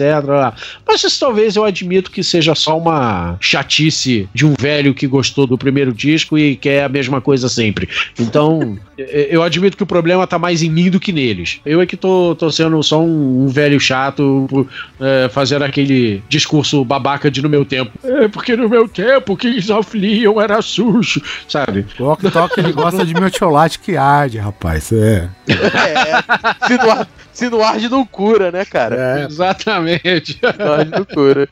Então, em outubro ainda teve também ó, o disco novo do Pretty Reckless, aquela bandinha. Ah, sim. É, A Pretty Reckless é- era uma atrizinha, alguma coisa assim. Era uma atrizinha, né? é, exatamente, exatamente. Atriz, não, não me lembro o nome dela, mas ela era uma atrizinha dessa de filminho teen e que dando hoje de pagar de pagar de roqueira bad, bad girl, né? Ninguém tem acredita. musiquinhas legais, tem algumas, tem até alguma coisa legal, é. É, exatamente. Esse último disco, o You Selling For, tá no mesmo nível, um destaque pra, uma, pra primeira faixa que é Alice in Chains total. Tá, tá mais Alice in Chains que o próprio Alice in Chains. E, mas assim, vale só se você for é, adolescentezinho que quer pagar de roqueiro bad boy, sabe? Sou roqueiro bad boy, eu ouço Pretty Reckless. Aí você ouve. E o, e o novo do Helmet tá bem estranho. É, o Helmet, vamos falar sério que, assim, eles estão lançando álbuns muito espaçados, meu gosto. É, eu não sei como que tá a formação, cara, mas eu lembro que a última vez até o Frank Billo participou uma temporada com eles lá, chegou a gravar aquele álbum de capa cinza lá, que tem uma criança com uma, uma lupa, alguma coisa do tipo.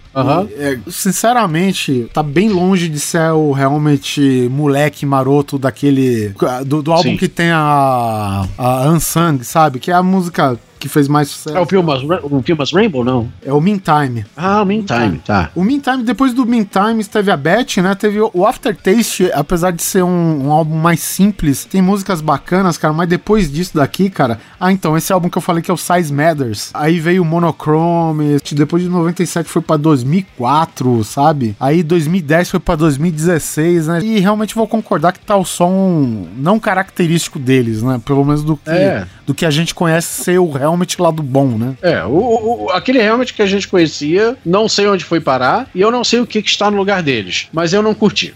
vou deixar assim, não vou entrar em detalhes, não vou falar o que que parece, o que que não parece, o que que deixa de parecer, porque eu ouvi, acho que eu ouvi pela primeira vez ontem, sabe? Ainda tô digerindo. Não sei explicar ainda, eu vou precisar ouvir mais algumas vezes para conseguir botar em palavras. Só, só sei dizer V- isso. vamos chamar a Glória Pires aqui. É, por aí. Prefiro não opinar. Prefiro não opinar. Glória Pirizar. né? Exatamente.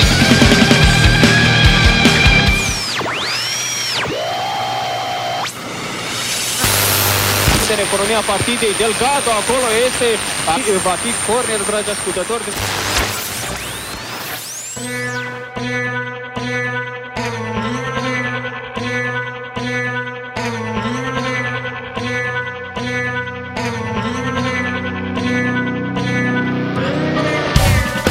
Olha, em novembro, do que, das coisas que eu gosto que saíram, mas que eu ainda não ouvi, saiu esse Queen, o Queen on Air, né? Que Tem são- Hammerfall também, saiu. Hammerfall, olha só, Hammerfall saiu nesse.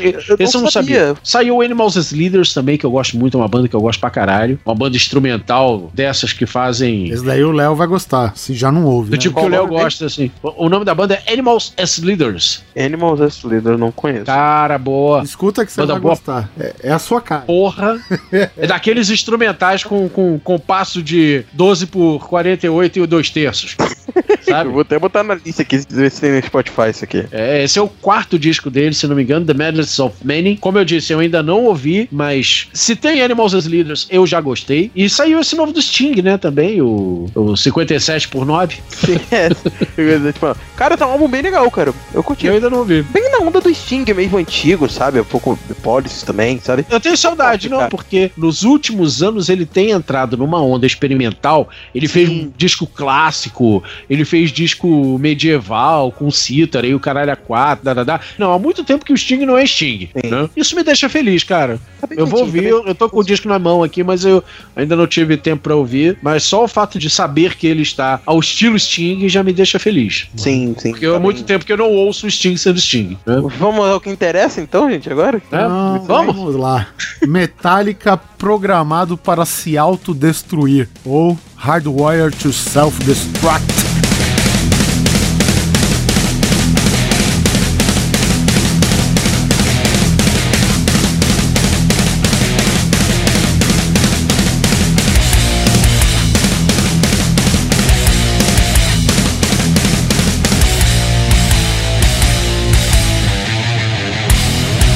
Deixa eu só falar um negócio. Que puta nome foda, né, de álbum? Cara, que puta disco foda.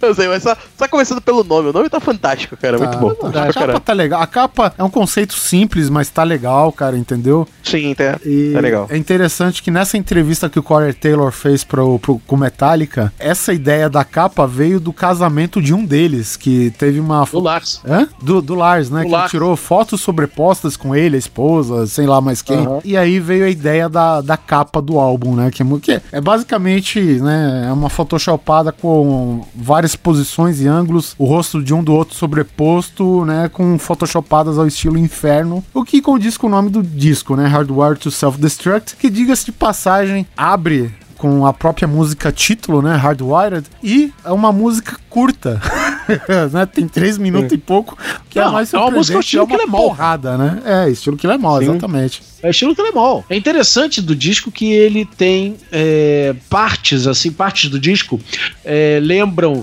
determinadas fases do, do Metallica. Ele- ele- tira o álbum que não presta, né? Que é o Sun Changer, que eu não curto aquele álbum, desculpa se vocês gostam. Né? É, tira aquele álbum, tem tudo aqui, sacou? Tem um pouquinho de cada coisa. Discordo, tem coisa de Saint Anger ali também. Tem, Tem, cara. Tem, tem coisa de Saint Anger ali também, principalmente no segundo disco, cara. Você ouve ali, são frases típicas do Saint Anger. É porque, como todo mundo torce o nariz pro Saint Anger, não. O timbre daquele álbum Não me, tem- me- me afasta, assim. É, cara, eu, eu, eu e o Oliver, a gente já discutiu sobre o Saint aqui no, no, no Grande Coisa, né, cara? Não vou repetir isso aqui, mas é um disco que você precisa ouvir depois de assistir o Some Kind of Monster, pra você entender o que, é que aquele disco quer te passar. Inclusive com aquele timbre nojento. Mas ele, ele tem, o- tem o seu valor. Mas no Hardwired, ele tem muitas passagens, muitas frases ali que são típicas do Saint. Só que como tá com o timbre do Hardwired, um timbre que todo mundo gosta, não tá com aquela coisa nojenta do, do, do Saint Anger, você não reconhece. É, va- vamos dizer o seguinte, que o Saint Anger teve um propósito e funcionou, né, pra carreira do Metallica, né? Então, É, de- sim, depois daquilo, melhorou e muito, né? É um disco de transição, né, cara? Sim, E vocês gostaram do anterior? Eu gostei, o Death O- Magnetic. o Death Magnetic? Adorei. Aham. Eu curti, mas eu achei ele meio repetitivo, sabe? Ele é um álbum cansativo, de você pegar e ouvir até o fim. Ele Mas- é meio repetição de riffs e Então, tal. Você sabe o que eu acho cansativo aqui? É porque às vezes, cara, às, às vezes não, muitas vezes, cara, o Metallica se alonga numa música, cara. Eu não sei Mais do que deveria. É é uma música que caberia perfeitamente em 3 minutos e meio, 4 e ficaria fantástica, entendeu? Essa é a minha grande crítica ao álbum, cara. Tipo, ele poderia ter as músicas um pouco menores, sabe? Tipo, quantidade de músicas tá legal e tal, mas só que a maioria das músicas acabam sendo grandes demais. Mas ele, ele cansa, dá aquela cansada no meio da música de vez em quando. Mas o legal é que quando vai pra próxima, ele sempre tá te surpreendendo. Isso é uma parada interessante, sabe? Então, nesse contexto, as músicas são bem legais. É, que nem a gente falou, as músicas, elas meio que viajam na carreira toda do Metallica. Eu, por exemplo, eu já não curto muito load e reload. Tem faixas legais ali? Tem. Eu gosto de algumas. Sim, eu também não curto Mas em tanto. sua grande maioria eu não gosto daqueles álbuns, né? E você vê aqui, isso daqui eu já até falei pro Ok, cara, que tem faixas que poderiam ser daquele álbum e que são legais. Sim, sim, Entendeu? sim, que eles sim, têm a característica Exato. daquele álbum, o, o estilo daquele álbum, a pegada do, do load e reload, entendeu, cara? Só que aqui funciona, né? Só que o problema tá no comprimento das músicas. Agora, eu, eu te pergunto, tem uma música aqui fantástica que é Spiral the Bone, no melhor estilo thrash última, metal né? que o Metallica faz. Puta que pariu, já começa, pô, é porrada na fantástico. orelha, mas eu pergunto, pra que sete minutos de porrada? A Hardwire não funcionou com 3 e 10? Eu vou defender Porra. o tamanho das músicas, porque se, se a gente pegar os discos anteriores, tem Tinha música do isso. mesmo tamanho, cara. Sim, tem. Master of Puppets tem 8 minutos e meio. The Film That Should Not Be tem 6 minutos Mas e meio. eu, eu tô falando que isso é um defeito que o Metallica vem trazendo. Não tô falando que é só ruim, é, É. que é uma coisa. é, não ruim, mas enfim, é um defeitinho só desse álbum. Mas uma coisa que eles vêm trazendo, cara, desde o Master, velho. De- desde o Desde Master. Ride não. Lightning, cara. Desde o Ride the Lightning, isso. O Master é o terceiro. Ride the Lightning tem 6,5, a, a música título tem 6,5.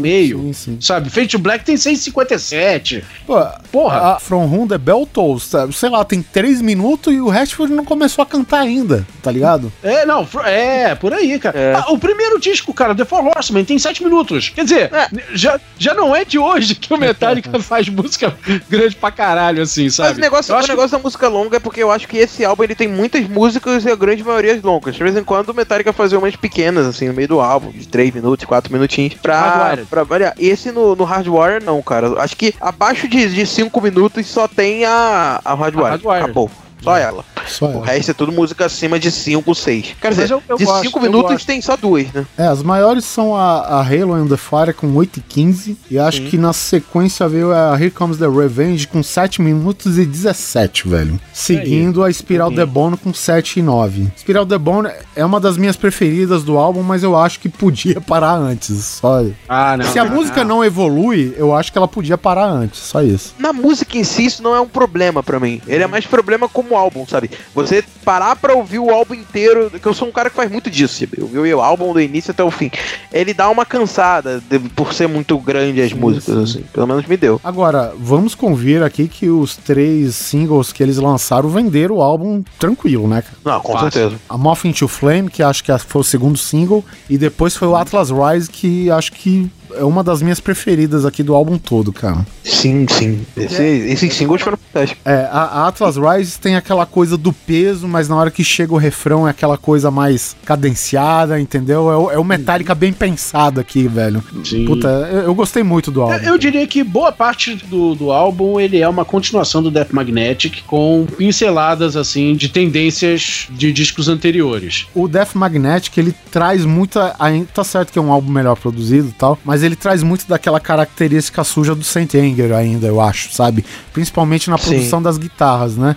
E esse daqui, cara, é meio que o Death, Tá o, o. Death Magnetic, assim, melhor produzido, né? E obviamente com músicas melhores, eu acho, né? Assim, eu mesmo eu comprei aquela edição tripla, né? Só tô esperando chegar. Minha favorita é Split of the Bones mesmo, muito foda. Só que como ela começa, tu já vê, porra, é Metallica antigo, sabe? É Metallica clássico, Metallica de raiz, né? E o interessante é que todas as músicas lançaram clipes, né? Sim. Exatamente, é todas as músicas têm boa. clipe no YouTube. Exatamente, porque o YouTube é onde a galera hoje ouve mais música, mais até que no Spotify ainda. E é isso que Sim, eu ia falar, né? O cara que combateu tanto essa, esse negócio de troca de arquivo e não sei o que, que o Lars Ulrich brigou por muito tempo com o Napster, né? Agora é, disponibilizou tudo no YouTube, né? Então você ouve do jeito que você Mas ele tá quiser. certo, porque ele tá ganhando com o YouTube. Sim, sim, claro. Sim, é a é plataforma, assim, que pra música hoje, talvez, né, junto com, a- com os aplicativos de streaming e tudo mais, né, cara, que acho que é o mais acessível, né? Chega fácil, a banda ganha o seu, pula aquele vilão gigante que eram as gravadoras, né? Porque o que as gravadoras elas tinham a sua função, cara, mas, meu, né, elas estão tomando troco agora de tudo, de tudo de mal que elas fizeram na indústria, né, cara? Então. Sim, sim. É isso aí, cara. É o futuro. É o futuro que o Lars Ulrich combateu. O, eu tenho que fazer um elogio ao James, cara, porque puta que pariu. Como ele tá cantando nesse álbum, cara. Sinceramente, eu não, não vi ele cantando assim em outro álbum do Metallica, não, sabe? Eu acho que esse aqui, ele mandou muito bem cantando. Vocês concordam? Eu gosto muito da voz dele, cara.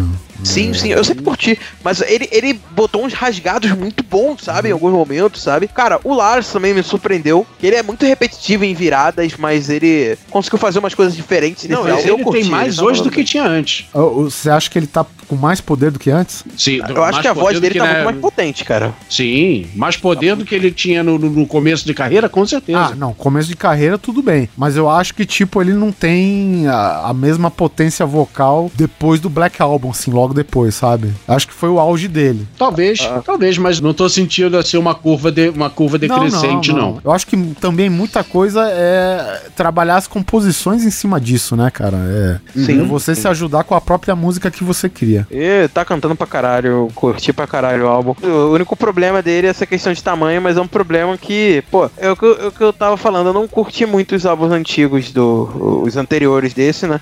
Eu digo que esse álbum, pra mim, é o melhor álbum depois do Black Album, sabe? Pra mim é o, o álbum que eu mais gostei depois do Black Album. Então, É, em tese, os fãs gostam mesmo é do Ride the Lightning, né? É meio que um consenso geral, né? Que é o. é Sim, é, favorito, não, o que eu mais né? curto é o Master, é o, meu, o álbum Metallica pra mim é Master of Puppets. Mas esse álbum daí é a melhor coisa, depois, na minha opinião, depois do Black Album. Que eu não curto tanto Load Reload. Uhum. O Kirujin, que é legal, mas, porra, é cover, né? É cover, é. Então- Exatamente. Não conta muito. O o Death Magnetic, ele é um álbum bom, mas ele, como eu disse, ele, ele é muito repetitivo, sabe? E diferente desse álbum de, do Hardwire. Ele é, passa um pouco por cada fase do Metallica e por isso que ele é tão bom. Depois de todos esses problemas pessoais que eles tiveram, né? Eles conseguiram meio achar uma, uma sede que eles se sentissem em casa, né, cara? Então essa sede é justamente que você vê no- nos clipes aí do Atlas Rise, que é uma versão, é, é simplesmente trechos ao vivo deles nesse estúdio deles, né? E nesse estúdio tá a bandeira de, de vários fã-clubes, né? inclusive o Rashford canta nas costas de uma bandeira de um fã-clube brasileiro. Sim. Compensou os oito anos de espera, Ok? Na, na verdade, eu não senti esse peso dos oito anos de espera,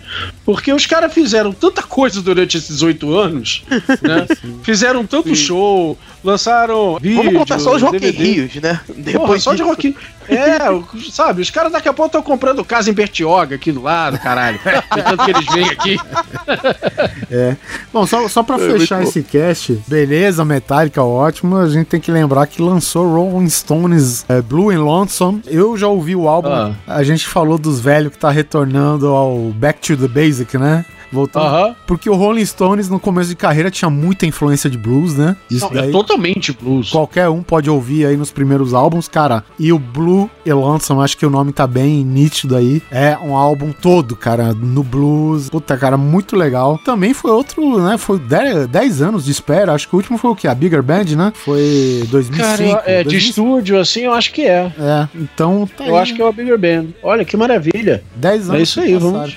Cara, então, só pra fechar esse cast que já tá longo, é impossível não fechar um cast com música. Tu que tá descabaçando aqui, Léo, escolhe uma música pra fechar esse cast. Tu me deu uma, uma coisa difícil, cara. É, esse é, esse é nós. Caralho. Puta que pariu. Vamos, vamos fechar com Metallica, pode ser? Pode, pode, escolhe aí. É uma música grande, mas, pô, fecha com a Spit Out the Bone, cara. Essa, essa música é muito foda. É. Essa música é muito foda. Puta que pariu. Então, gente, até próxima quinzena. É isso aí. É isso aí.